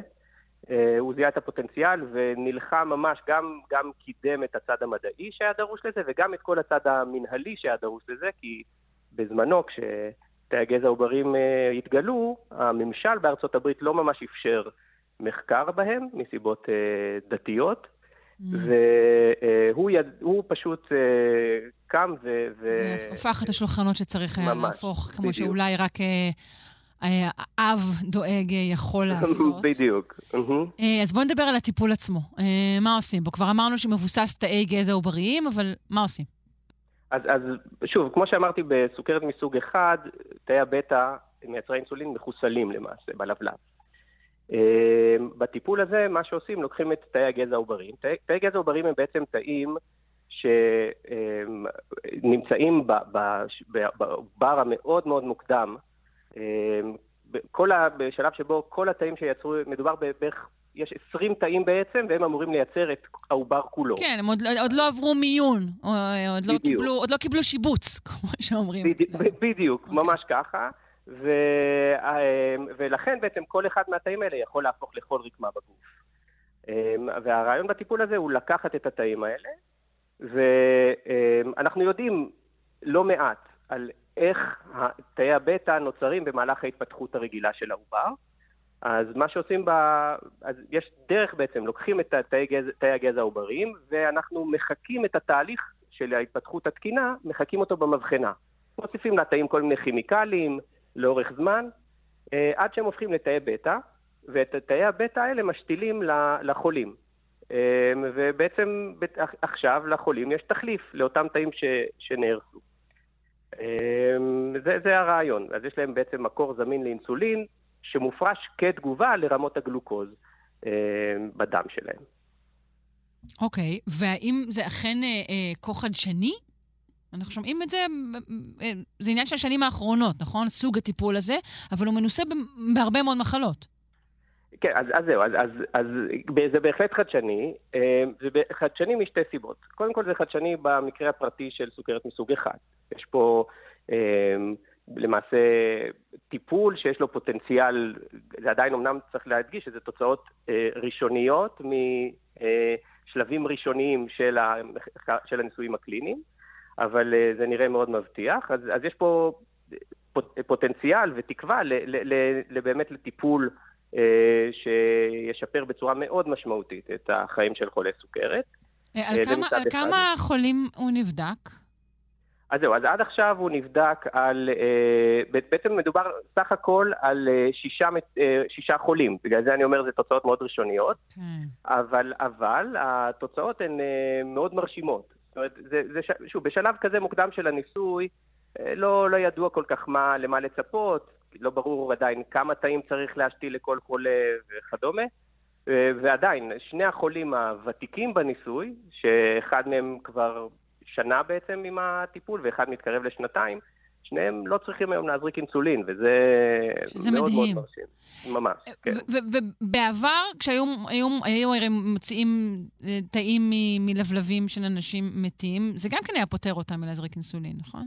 נכון, אז, אז באמת יש בערך קרוב ל-20 שנה כבר, יש טיפול, uh, הטיפול קיים, אני לא אגיד שהוא זמין, יש טיפול שמאפשר באמת להוציא את אותם תאים מלבלבים אה, של תורמים מתים, אה, וזה גם אה, פותר את החולים מהזרקת אינסולין. העניין הוא שמאוד מאוד קשה להשיג את התאים האלה בצורה רגילה. עכשיו, בש, ב, ב, צריך להדגיש גם, בשני המקרים, הטיפול בעצם, הטיפול החדש של ורטקס, הוא בעצם נועד להוות מקור מלאכותי להשתלת, אה, לאותן אה, mm. השתלות אוקיי. מתורמים. Okay. זאת אומרת, הוא, הטיפול של ההשתלה קיים, אבל בגלל מחסור מאוד חמור ב, אה, בתאים לתרומה, היה למה, אנשים לא מתים מספיק עכשיו? מה קורה? אנשים לצערנו ממשיכים למות כרגיל, אבל, אבל לא כולם תורמים איברים, וגם הלבלב הוא מקרה מאוד מיוחד, זה לא כמו כליות או לב. תאי הבטא הם למעשה פחות מ-2% מהתאים בלבלב. רוב הלבלב נועד אה, לייצר את אה, אנזימי העיכול, את אותם חלבונים שמסייעים לנו לעכל את האוכל שאנחנו אוכלים. וכשאדם מת, הם מתחילים גם לעכל את הלבלב עצמו. אז, אז, אז, קש, אז, אז צריך קשה להפיק טריים. גם, אפשר להגיד, את, את תאי הבטא האלו. בדיוק. קשה להפיק, קשה להשיג לבלבים באיכות טובה. אמ, ו- ו- ולכן היה צורך למצוא מקור חלופי. כשאנחנו מדברים על 20 שנה שהטיפול הזה קיים, של השתלה מתורמים מתים, בכל העולם קיבלו אותו אלפים בודדים של אנשים. אה, כן, זה אומרת, כלום. זה, משהו. אוקיי. זה ממש כלום. זה ממש כלום, וכאן אבל רגע, מדובר... הכיוון כאן הוא בעצם בעתיד לטפל או למנוע בכלל את המחלה? לא, אז, אז הטיפול הזה, אה, הוא נועד לטפל אנשים שכבר אה, אובחנו עם המחלה, ויותר מזה, אנשים שכבר נמצאים כנראה, סביר להניח שהוא ייושם רק אצל אנשים שנמצאים בשלבים מתקדמים של המחלה, לא, ושלא מצליחים לווסת את רמות הסוכר שלהם, שזה רק בערך 25% מחולי הסוכרת מצליחים באמת לשלוט ברמות הסוכר באמצעות הזרקת אינסולין, כן? Mm-hmm. אז, אז עדיין מדובר על הרבה מאוד חולים. אמ, אבל אה, הטיפול, מאחר שמדובר בהשתלה, אז כרגע לפחות, הטיפול כרוך בנטילת תרופות שמדכאות את מערכת החיסון. וזה דבר כמובן לא רצוי. לא. אה, לא. מה שאנחנו רוצים זה כמובן להגיע יום אחד לטיפול שממש ימנע את המחלה מבסיסה. אה, כאן יש בעיה שאנחנו, שוב, אנחנו יודעים שזאת התקפה של מערכת החיסון על התאים האלה, אבל אנחנו לא יודעים מה מעורר... אבל לא יודעים למה, וכל עוד לא יודעים למה, יהיה קשה מאוד לעשות את זה. בדיוק. אה, טיפול כזה לא יוכל אה, להיעשות על סוכרת מסוג 2, גם נכון? אם הבנתי את ההבדל. אז, אז, אז זו, זאת שאלה, זאת שאלה, בגלל שגם בסוכרת מסוג 2, בשלבים מתקדמים שלה, אה, תאי הבטא קורסים. הגוף פשוט, הגוף שלא חש, ב, שאין לו אינסולין, מגביר את הפעילות של תאי הבטא, וכנראה בגלל מאמץ יתר הם פשוט קורסים. אמ, ויכול להיות שהשתלה של, תאי, של התאים האלה לחולי סוכרת מסוג 2 גם יהיה לה תופעות אה, חיוביות.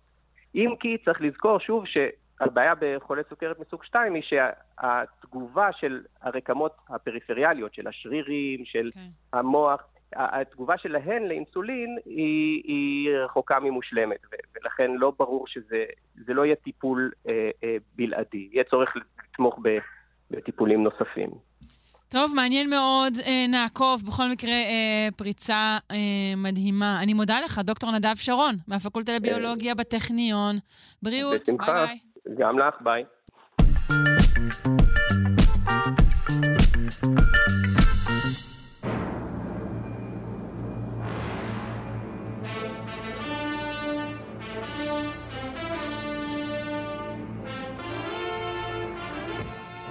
אנחנו גאים להיות אה, תוכנית הרדיו היחידה, שלושה שיודעים, אה, שתקדיש בשעה הזו שני אייטמים לסיפור אלישע והדובים. נתחיל בראשון שבהם עם הדוקטור אילנה אבקסיס, שדרן ההסכת דברי הימים, אנשים, אירועים, יצירות, המצוי לבטח בכתובת ilanabc.co.il. שלום, בוקר טוב. בוקר טוב למאזינים ולך שרון, מה שלומך בבוקר קיצי נעים זה? אה, שלומי בסדר, תשמע, בסדר. ואתה? אה, מצוין, מצוין, אני מדבר איתך, לא יכול להיות טוב יותר. אוי, והיום, מקסים. תודה, היום נדבר על אחד הסיפורים הלא ממש ברורים בתנ"ך, ואני מדבר על סיפור אלישע והדובים. כן, סיפור מוזר. הסיפ- כן, הסיפור מאוד ברור, גם מבחינת התוכן, אין בעיה להבין מה קרה. לא, אבל מה שכתוב מד- מוזר. כן, מדוע זה קרה? כל ההתרחשות, משהו לא הגיוני שם. כן. עכשיו, זה- אלה שני פסוקים בסך הכל, אבל כמיטב המסורת של המספר המקראי, זה מעט המחזיק את המרובה, אה, 32 מילים בסך הכל. אה, אבל חתיכת סיפור דרמטי. עכשיו, הרקע לסיפור הוא אישה שזה עתה נפרד מאליהו מורו ורבו, והוא לא מאושר בלשון המעטה, הוא ראה את אליהו עולה ברכב השמיימה והצליח לדפוק ככה את הבגד שלו, ו... ועכשיו בואו נקרא מה כתוב. ויעל משם בית אל, זה הכוונה אל- אלישע אחרי שהוא עשה איזה נס ביריחו, והוא עולה אה, בדרך, ונערים קטנים יצאו מן העיר והתקלסו בו ויאמרו לו, עלה קרח, עלה קרח. עכשיו, אלישע עלה מיריחו, אמרנו, שם נגמר הסיפור כן. הקודם. יריחו נמצאת בגובה 250 מטרים מתחת פני הים, ובית אל נמצאת בגובה 860 מטרים מעל אה, חתיכת פני טיפוס, הים. אוקיי. יש לו אחד- בערך איזה 1,100 מטרים תוך 25-30 קילומטר, זה בהחלט מכובד. עכשיו, יש לבחור כושר לא רע בכלל. עכשיו, מדובר פה בכמעט יום הליכה מלא. הוא יצא בבוקר ותכנן להגיע אחרי הצהריים, ערב לבית אל. אלישע, אתה יודע, עלה וטיפס, לא יודע, הוא די מבואס, הוא אל, אליהו נעלם לו, חם לו, קשה לו, הוא מזיע מכל בטוח. החורים. עייף, רעב, צמא, הוא שקוע בהיגר ובשרפה, ומה כן, קורה מכנסי פתאום? הלייקרה אה, דבקים לעכוזו, אני אני מדמה את ו- הכל. י- יצאו כמה פרחחים בני בלי שם, התחילו לקלל כן, אותו. מין מקס ומורץ כאלה, נערים קטנים. בדיוק, עכשיו, אה, שימי לב שרון לפועל שבו השתמש המספר המקראי, והתקלסו, וזו מילה בין העניינים, כי אנחנו מכירים בתפילה שעלינו לשבח, לעלינו לקלס את אלוהים. אני אומר, רגע, רגע, רגע, מה קורה פה? האם הנערים כיסו את אלישע, מדוע הוא התרגז? כי זו מילה דו-כיוונית. כלומר, זה בדיוק, זה מדוע צריך לקלס את אלוהים. התשובה היא פשוטה, הפועל המקראי לקלס, הפך את משמעותו בלשון חכמים, משהו רע למשהו טוב. ההיפוך חל בהשפעת השפה היוונית. המילה קלוס ביוונית משמעה טוב או ראוי. לכן רצו לקלס את אלוהים, ושרון אכן בפעם הבאה שמישהו מקלס אותך כדי לברר אם הוא משתמש בלשון המקרא או בלשון חכמים, ויש אני אני ש- תמ- תמיד בודקת, אגב, אוקיי. מעולה, מעולה. מי לא בודק את זה מדי פעם? עכשיו, יש אפילו טוענים שהביטוי היווני או לקלוס, הכל טוב, הוא, הוא, הוא המקור הביטוי, הוא המקור הלא ברור לביטוי אוקיי. זה Mm. אחת האפשרויות. עכשיו, אה, יש, יש, יש אפשרות טובות, אחרות טובות ופחות.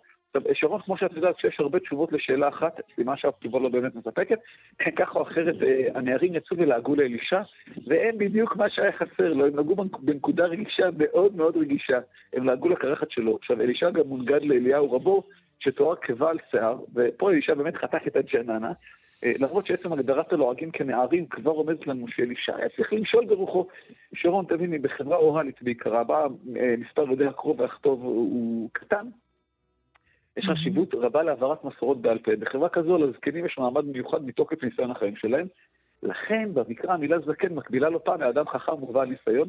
אני מזכיר את עתת הזקנים הטובה לעומת עתת הילדים הרעה בסיפור על פילוג המלוכה. אבל אם זקן הוא חכם, אז ילד או נער בן קים רבים מציין טמבל.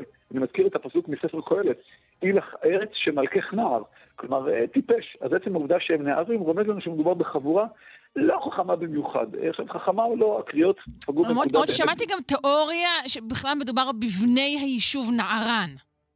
נערים קטנים. יש יש איזו תיאוריה זה- כזו. זה- זה מדרג, כן, זה משחק מילים בין נערים מנערן, יכול להיות. כן, אולי. אבל אנחנו אה, ניקח את זה כפשוטו, וזה גם- וזה גם באמת הגיוני, מה שאתה אומר. אני הייתי גם מרים את זה יותר גבוה, כי באזור נהרן אין באמת יער, ועוד נדבר על היער הזה, מאיפה הוא הופיע. עכשיו, כך או אחרת, הקריאות פגעו בנקודה מאוד מאוד רגישה אצל אלישע, והוא הגיב בצורה באמת יותר, יותר יפה בחומרתה. ואבן אחריו, אה, ויראם ויקללם בשם אדוני, ותצאנה שתיים מן היער, ותבקענה מהם ארבעים ושני ילדים. ועכשיו אלישע קילל את הנערים בשם אדוני, שימי לב שרון, הם לעגו לו על מראה חיצוני, והוא השתמש בשם אדוני. יש פה יותר משם את מעשרת הדיברות, לא תישא את שם אדוני אלוהיך לשווא. עכשיו אלישע הוא נביא, ואנחנו יודעים שצדיק גוזר והקדוש ברוך הוא מקיים, אבל התוצאה היא שיצאו שתיים דובים, זה מעניין כי היינו מצפים לשניים דובים, אין לי הסבר מניח את הדעת. אבל יש אולי- לנו ממש עוד מעט פינת הלשון עם דוקטור סמדר כהן. תעסוק בזה, בגלל ספרו של. מאיר שלו, שתיים דובים. נכון, זה מה נכון, שמדהים. עכשיו, עכשיו, אני חושב, אולי יכול להיות שכמו ציפור עם מילה בזכר במקור, סליחה, על בדיחת הקרש, אבל אנחנו מתייחסים אליה כנקבה, כך או אחרת שתי הדודות האלה ביכו, כלומר הרגו 42 ילדים, ושים לב שרון שהמקללים הפכו מנערים לילדים, כלומר הם עוד יותר טיפשים. ומצד אחד, קשה שלא להזדהות עם אלישע. כולנו מכירים את המצב שבו אנו שקועים משהו עצוב או מטריד, ופתאום איזה אידיוט כן, אבל לחסל 42 ילדים על זה, זה קצת קיצוני. מציג לנו, בדיוק, הוא מציג לנו, מכיר את זה, הוא מציג לנו בהבלה ורבים, ובא לנו פשוט להרוג אותו. אנחנו בדרך כלל לא הורגים אותו, אז אלישע ממש הרג אותה. מצד שני, יש פה לא מעט ביקורת על אלישע בבחינת, אז להגיד לך מה קרה, אז הוא זרק את 42 ילדים.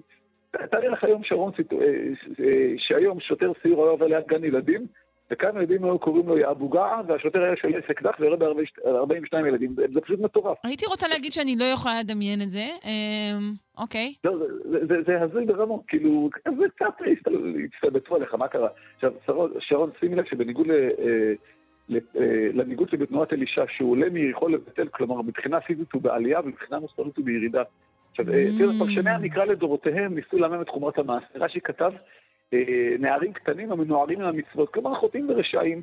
רד"ק, רבי דוד תמחי, שהתבסס על חז"ל, כתב, ראה שכולם התעברו אמותיהם ביום הכיפורים, כלומר מהאווירה באו וראויים היו למיתה. כלומר, הגיע, לה, הגיע להם למות, והנה דעה אחרת, אה, שגם שלא ראה בין לחלוכית מצווה ולא עתידה להיות לא בהם ולא בזרם, לפיכך עררם הסתלקה מן העולם. כלומר, הם סתם מבזבזים חמצן ושום דבר טוב לא מהם. אבל למה דחוף לנו להצדיק פה את אלישע? לא, כי אלישע הוא נביא בדמות מופת, אז אנחנו לא, לא, מנסים לעמעם את זה, תקשיבי, גם לחז"ל הייתה ביקורת על המעשה. כן. במסכת סוטה מה נכתב? שלושה חולאים חלה אלישע, אחד על שגירת דובים בתינוקות. יש שניים, אחד קשור לגחזי ואחד לקראת מותו. עכשיו, שרון, אה, אפשר לומר שדעת חז"ל לא הייתה נוחה במיוחד מהתגובה המאוד מאוד חריפה של אלישע.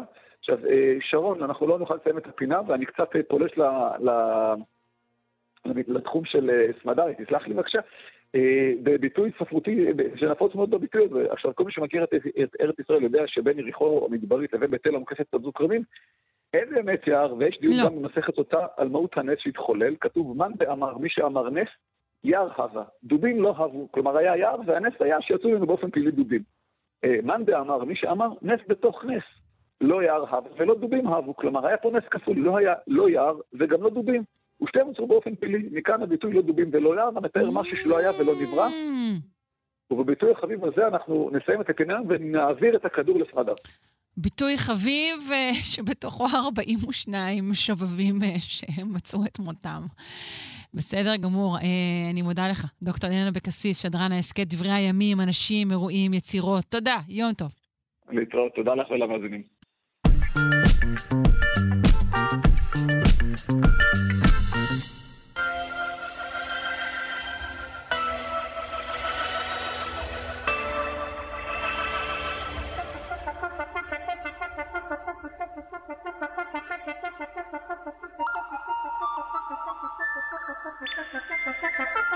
כמובטח, אנחנו רוצים לדבר על הקשר בין אי שוויון מגדרי להבדלים בין המוח של גברים ונשים. ושוב, קודם כל אי שוויון, אחר כך הבדלים. אה, נפנה לדוקטור נועה אלבלדה, ממרכז סגול למוח ותודעה באוניברסיטת רייכמן. בוקר טוב. בוקר טוב. אה, אז אי שוויון מגדרי קשור לכל מיני אה, רעות חולות, נכון? נכון, נכון. אה, ועכשיו אנחנו מגלים שגם אה, עובי קליפת המוח אה, מושפע מאי שוויון מגדרי. אה, בואי ספרי לנו על המחקר הזה. נכון, זה בעצם מחקר שהתפרסם אה, ממש לא מזמן. אה, מחקר שהוא מסוג מה שנקרא מטה-אנליזה, זאת אומרת, לקחו סריקות מוח מהרבה מאוד מחקרים קודמים, יצרו מאגר של כ-8,000 סריקות מוח שנעשו במכשיר ה-MRI, אה, פחות או יותר חצי מהם של גברים, חצי מהם של נשים, mm-hmm. ובדקו באמת כל מיני מדדים שקשורים לגודל של המוח, לעובי של קליפת המוח, הקורטקס, אה, ובעיקר האם הם מושפעים מכל מיני אינדקסים של אי שוויון בין גברים לנשים, חשוב להגיד, ו... הסריקות האלה נעשו מבערך 30 אה, מדינות ברחבי העולם. אה, מדינות שיש כל... בהן, אה, אני מניחה, יחס שונה לנשים. כדי להשוות. אז, אז זהו, אז הם בעצם ישבו שם בין מדינות שבהן אה, יש יותר שוויון בין נשים לגברים, לעומת מדינות שבהן אה, אין כזה שוויון. אה, והם הראו שבמדינות שבהן השוויון המגדרי הוא גבוה יחסית, אין ממש הבדלים במדדים, למשל, של באמת עובי קליפת המוח. אבל כשמסתכלים על מדינות שבהן אין שוויון מגדרי, אז רואים שקליפת המוח של אה, נשים היא משמעותית יותר דקה. אה, זה כל כך מטורף, שאני חייבת לנסות ולהגיד, לא יודעת מה, אולי, אולי זה הפוך? אולי נשים זכו ליותר שוויון באזורים בכדור בהן מוכן שווה לזה של גברים? אנא ערף. תראי, זה, לא, זה לא כל כך מטורף, כי אנחנו צריכים וצריכות לזכור שהמוח האנושי משתנה לאורך כל החיים, והוא מאוד מאוד מאוד מושפע מהסביבה שבה אנחנו מתפתחים ומתפתחות, ואם הסביבה הזאת היא סביבה תומכת, אז המוח יתפתח בצורה יותר טובה, ואם הסביבה הזאת היא סביבה לא כל כך תומכת, אז התפתחות המוח אה, תיפגע מזה. ואם את חושבת על זה, אז נשים שחיות בחברות שבהן אה, יש אי שוויון, הן חשופות להרבה סטרס, הן חשופות לאלימות הרבה פעמים. וגם אולי מחנכים ומלמדים אותן פחות, משתמשים אה, איתן פחות אה. בשפה מורכבת, נכון? נכון, אז באמת גם הנגישות לחינוך היא הרבה פעמים הרבה יותר נמוכה, ואם נחשוב על למשל חינוך בגיל הרך וילדים בגילי בית הספר, זה בדיוק השנים שבהם המוח מתעצב, זה בדיוק השנים שבהם המוח רוחי פלסטי, ואם באותם שנים לילדות, או שאין להן בכלל נגישות לחינוך, יש גם מקומות כאלה, או שהנגישות כן. שלהן לחינוך היא יותר נמוכה, אז הן באמת מתפתחות בסביבה פחות מעשירה, בסביבה שבה יש פחות גירויים אינטלקטואליים, וזה בהחלט... אה, משפיע גם על, אה, על, על קליפת כן. המוח.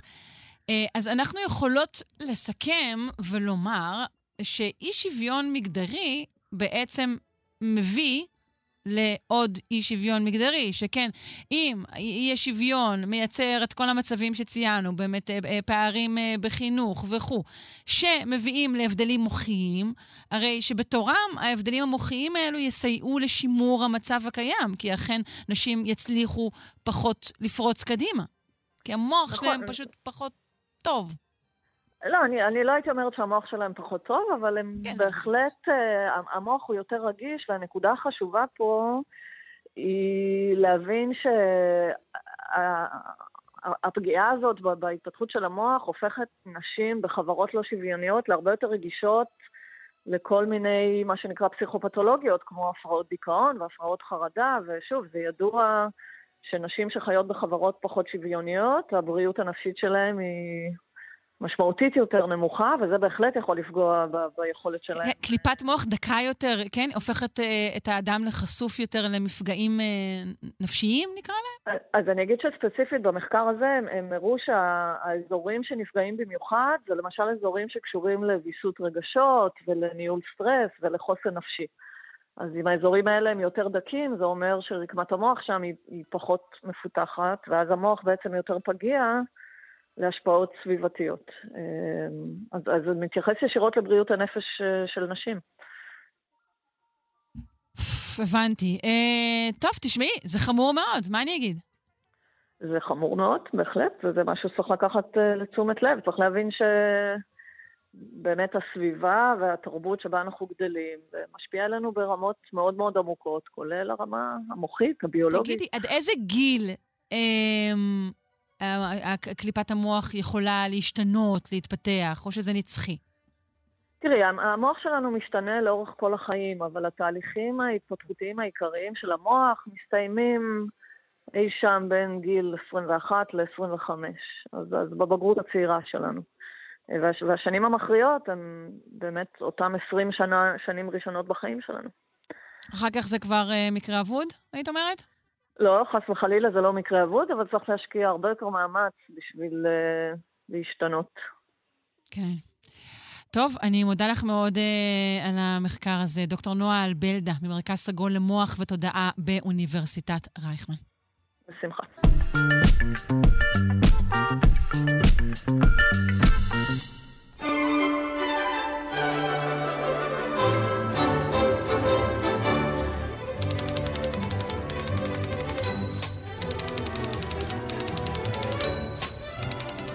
ממש מספר דקות, אה, בפינת התנ"ך דיברנו על סיפור אה, אלישע והדובים. אה, אותם שתיים דובים. אה, ואנחנו רוצים בעצם לדבר עליהם גם אה, בפינת הלשון של הדוקטור סמדר כהן, לשונאית הבית. שלום. אהלן, שרון. היי, בסדר, מה העניינים? אה, טוב, טוב לחזור. כן, מרגישה בסדר? לאט לאט, לאט לאט. לאט לאט, יש זמן. מציינים את התחלת הקיץ תמיד באופן דרמטי אצלנו. אז את מאמינה שגם אה, הדוקטור אילנה אבקסיס וגם את נדרשתם לעניין שתיים דובים בדיוק באותו היום? זה לא מדהים? כן, זה די מדהים, אני מודה. אה, אם את פרסה לי, אני רוצה רק אה, להקדיש את הפינה שלנו היום אה, למורה שלי לספרות. אם אנחנו כבר מדברים על שתיים דובים ועל ספרו של מאיר שלו, אנחנו נתקוף את זה מהצד הזה כמובן, mm-hmm. אז אמיר המחשבות המורה שלי לספרות, שהיה באמת אחד האנשים הכי מיוחדים, מרשימים, מופלאים, מדהימים, הלך לעולמו בשבוע שעבר. אחרי, אה, אה, לפני 20 שנה הוא עבר השתלת כליה, שבאמת ככה הצילה את חייו ונתנה לו עוד 20 שנות חיים, אבל הנה זה נגמר לצערנו באמת הגדול. וכמו שאומרים כל החבר'ה שלנו, האיש הזה הצליח להאהיב את הספרות גם על אנשים שלא אהבו ספרות לפני כן. כל מה שצריך בחיים האלה זה מורה אחד באמת טוב שיפתח לך את הראש. ממש. שהוא גם בן אדם שרואה אותך, ולא רק מורה שמלמד תוכן, אלא באמת מורה לחיים, כזה ש... שגם יודע להתמודד עם ילדים בגיל ההתבגרות מכל המינים והסוגים. אוקיי. Mm-hmm, okay. אז כן, אז, אז את הפינה הזאת אני מקדישה לזכרו. בטח. וכמובן לזכרו של מאיר שלו, שהלך לעולמו לא מזמן. וכמובן אנחנו מדברים על, ואת יודעת, אנחנו קושרים את זה כמובן לשבוע הספר, חודש הספר שאנחנו בעיצומו.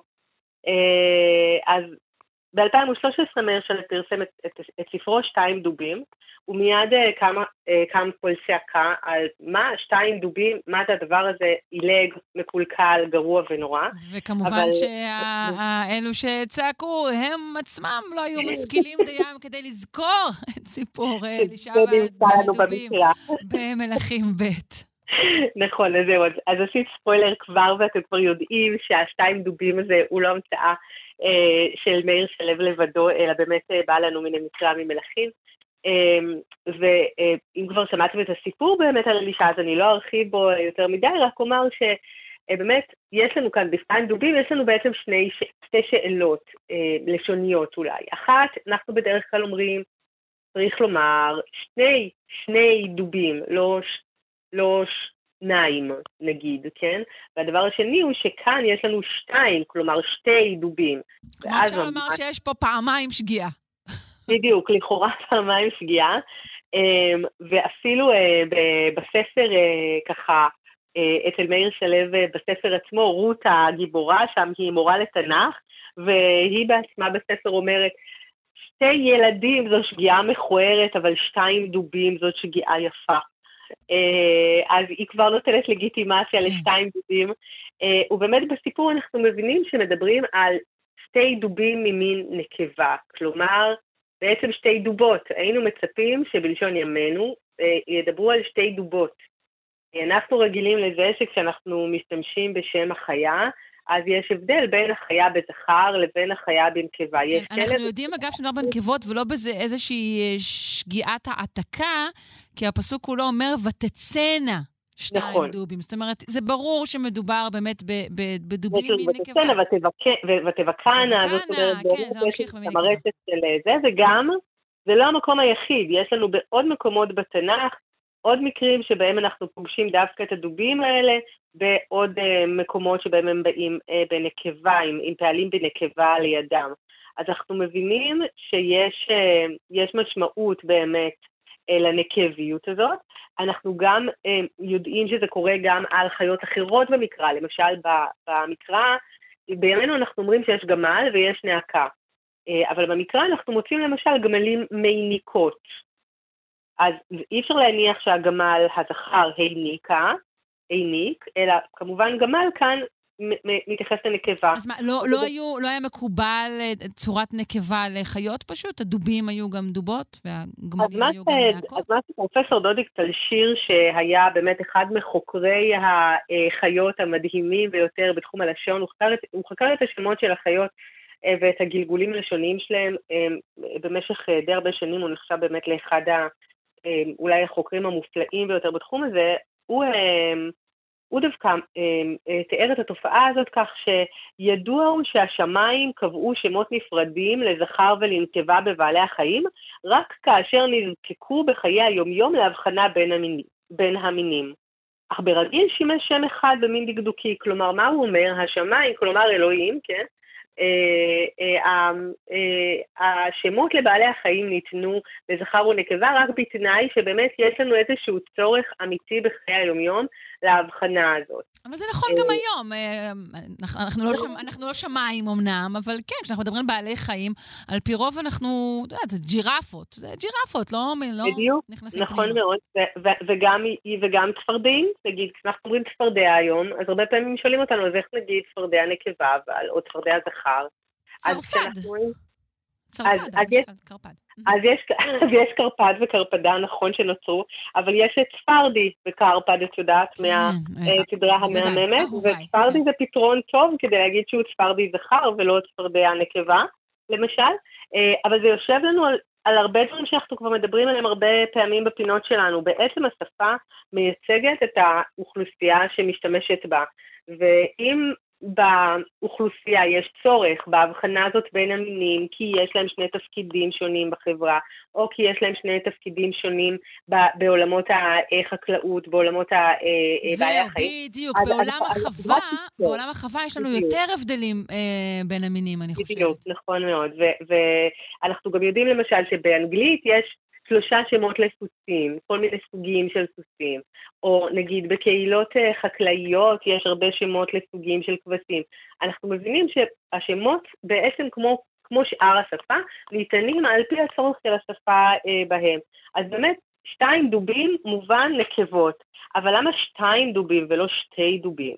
אה, שזאת mm. שאלה נפרדת אה, בפני עצמה. נכון. זה קצת דומה למה שאנחנו אומרים היום, תן לי קרעיים עוף. אה, קרעה עם עורף, זה בעצם אה, כמו שתיים דובים, יש לנו כאן בעצם מבנה שהוא שונה, בדרך כלל אנחנו מדברים על מבנה סמיכות, שם המספר מצטרף למילה שאחריו בדרך כלל בצורה של מסמך. שתי דובות, שתי ילדות, שלוש הבנות, כלומר אנחנו רואים שיש לנו כאן איזשהו מבנה אה, אה, אחר להצטרפות לשם עצם, אה, בצורת, ה, אה, בצורת הזוגי בוודאי.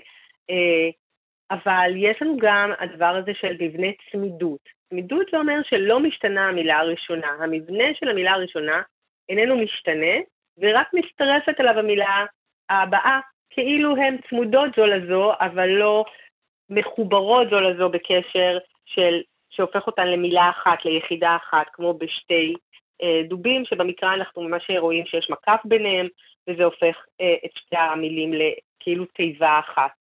אה, זה לא הדרך של העברית בימינו, אבל במקרא יש לנו מקרים רבים כאלה, אה, אז אפשר, אה, אפשר להתרגש. תן לנו דוגמאות. יש לך עוד דוגמה?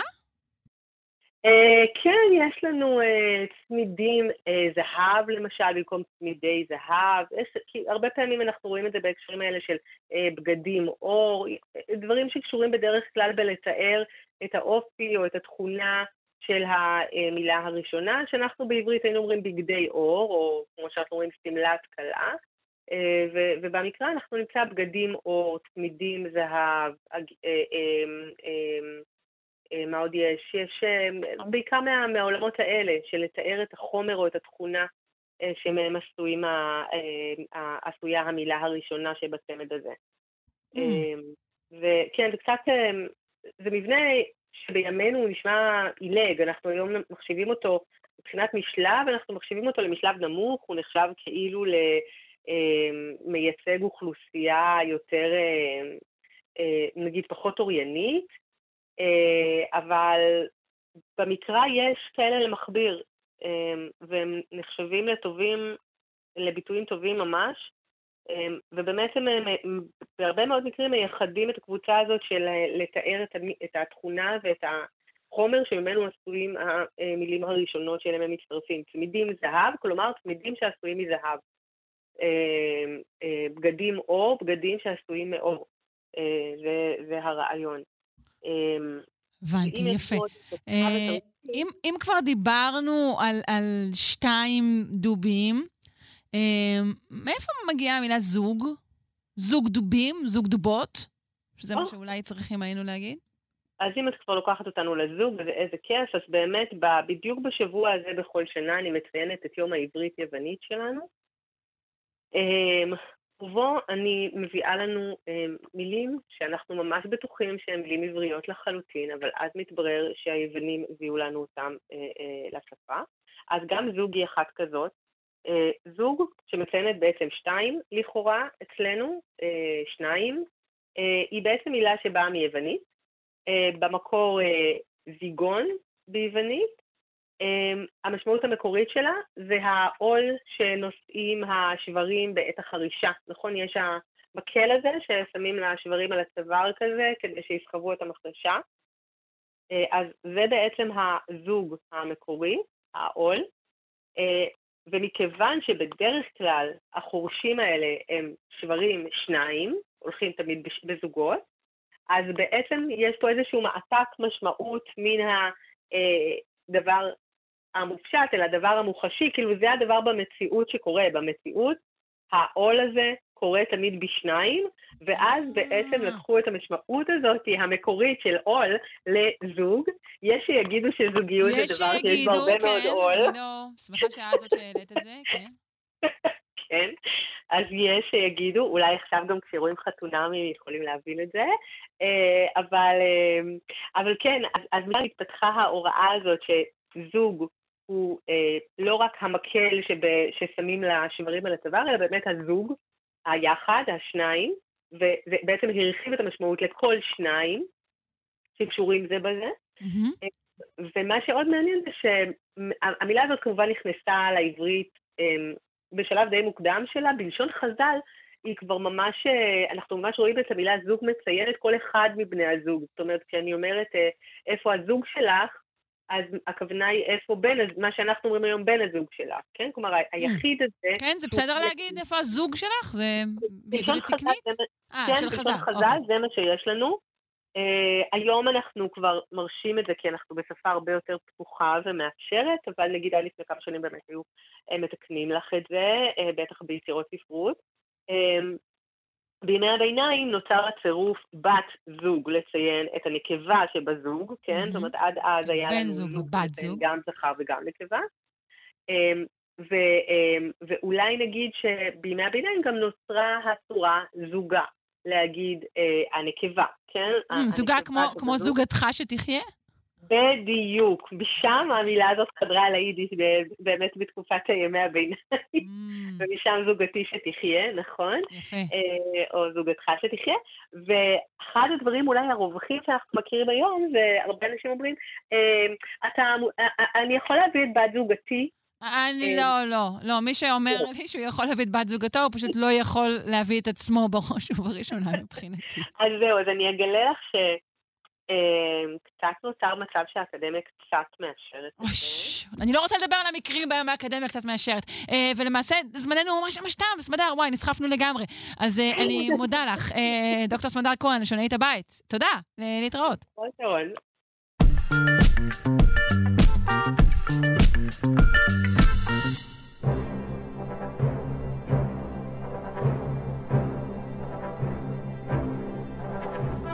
סגרנו את השעה הראשונה אה, עם אינדיאנה ג'ונס, והנה אנחנו סוגרים אה, גם את השנייה עם אינדיאנה ג'ונס שלנו, הלו פרופסור גדעון אבני, המדען הראשי של רשות העתיקות. שלום.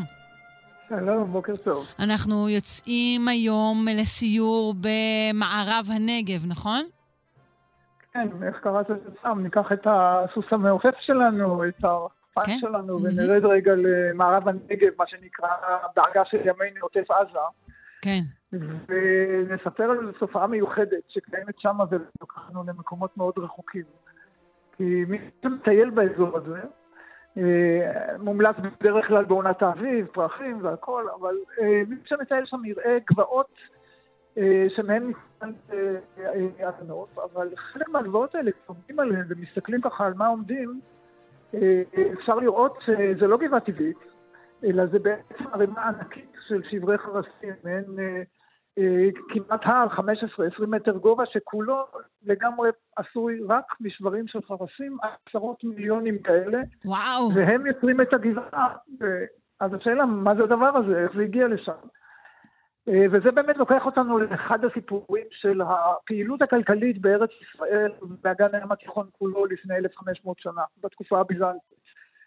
כי גלי החרסים הענקיים האלה חלקם אה, מעידים על אה, ייצור של אה, כמות ענקית של קנקנים, קדים גדולים כאלה להגירה, שבהם אפסנו נוזלים, את עיקר יין, אבל גם שמן, והקדים, הקנקנים הללו, נסעו למקומות רחוקים, כמו דרום צרפת, כמו איטליה, אה, ודרכם... רגע, פרופסור אבי, תוכל אה, לזוז, להסתובב, לצאת מהאתר המרתק שאתה חופר אותו כרגע? אנחנו שומעים אותך פחות טוב? רגע, עכשיו שומעים יותר טוב? כן, יותר טוב בהרבה, תודה רבה. אוקיי, אז נמשיך מהנקודה הזאת, אה, שבעצם הגלי החרסים הענקיים האלה מבטאים את אותה פעילות כלכלית של ייצוא ענק של שמן ושל יין מוצאים אותם גם בצפון אפריקה וגם בדרום ספרד ובצרפת ובדרך כלל אה, ימצאו אותם בשני מקומות, במקום שבהם ייצרו את אותם קנקנים כדי לאחסן יין בשמן ובמקום שבו הצרכנים קנו אה, את הקנקן עם הנוזל אה, שתו, צרכו אותו והשליכו אותו. ככה היה מקובל? היו מחסלים את הקנקן, ככה זורקים אותו? כן, זה קנקני חרס, אה, בדרך כלל אה, קשה מאוד למחזר אותם, קשה מאוד לייצר אותם בכמויות גדולות, אה, ולכן למשל ממש בלב רומא מוצאים גבעה ענקית, הרבה יותר גדולה כזאת, שכולה שברי חרסים.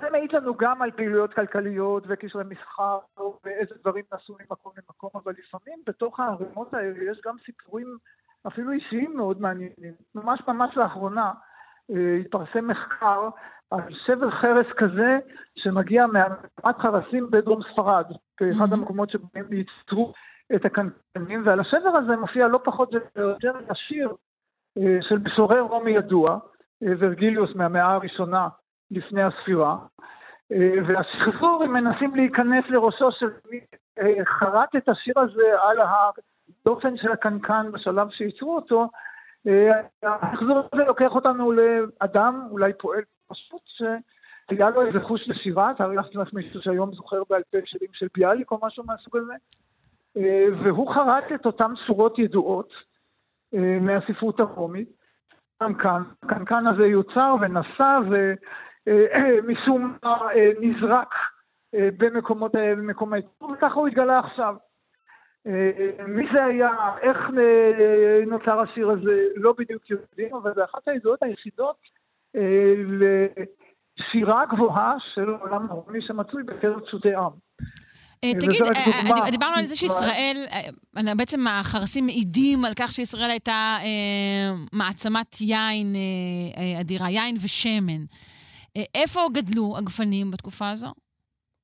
אז בעיקר אנחנו מדברים על יין לייצוא, ועל כל האזור שנגיד מגוש דן של היום ודרומה לכיוון אשקלון, צפון מערב הנגב ועד להר הנגב עצמו. שבטה, עובדה, אותם אתרים שאנחנו מכירים מהר הנגב היו מרכזים אה, לייצור יין, והיין הזה גם מביא עושר גדול מאוד לאזור הזה. אחד מקורות ההכנסה המרכזיים אה, של אה, ארץ ישראל בתקופה הזאת הייתה מייצוא מסיבי של יין.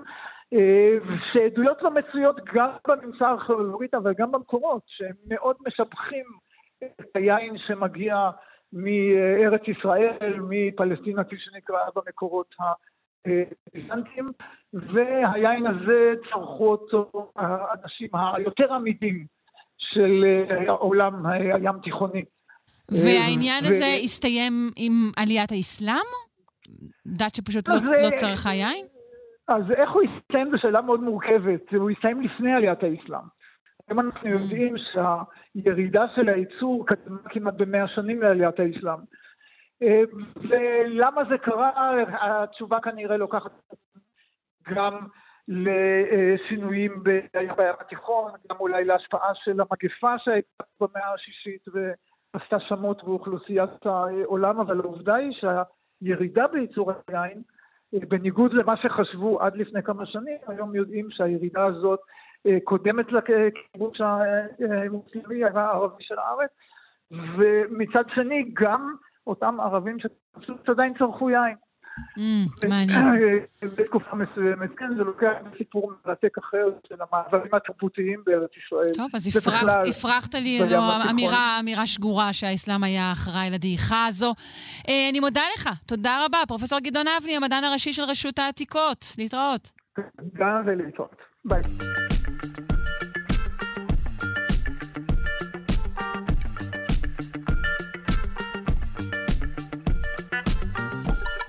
עד כאן מאיתנו שלושה שיודעים לבוקר זה. תוכנית שערכה אלכס לויקר, שהפיקו עמרי קפלן, איתי אשת וטל ניסן.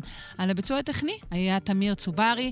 אני, שרון קנטור, ממליצה לכם כרגיל להישאר כאן ולהאזין לגם כן תרבות עם גואל פינטו. המשך יום טוב. ביי ביי.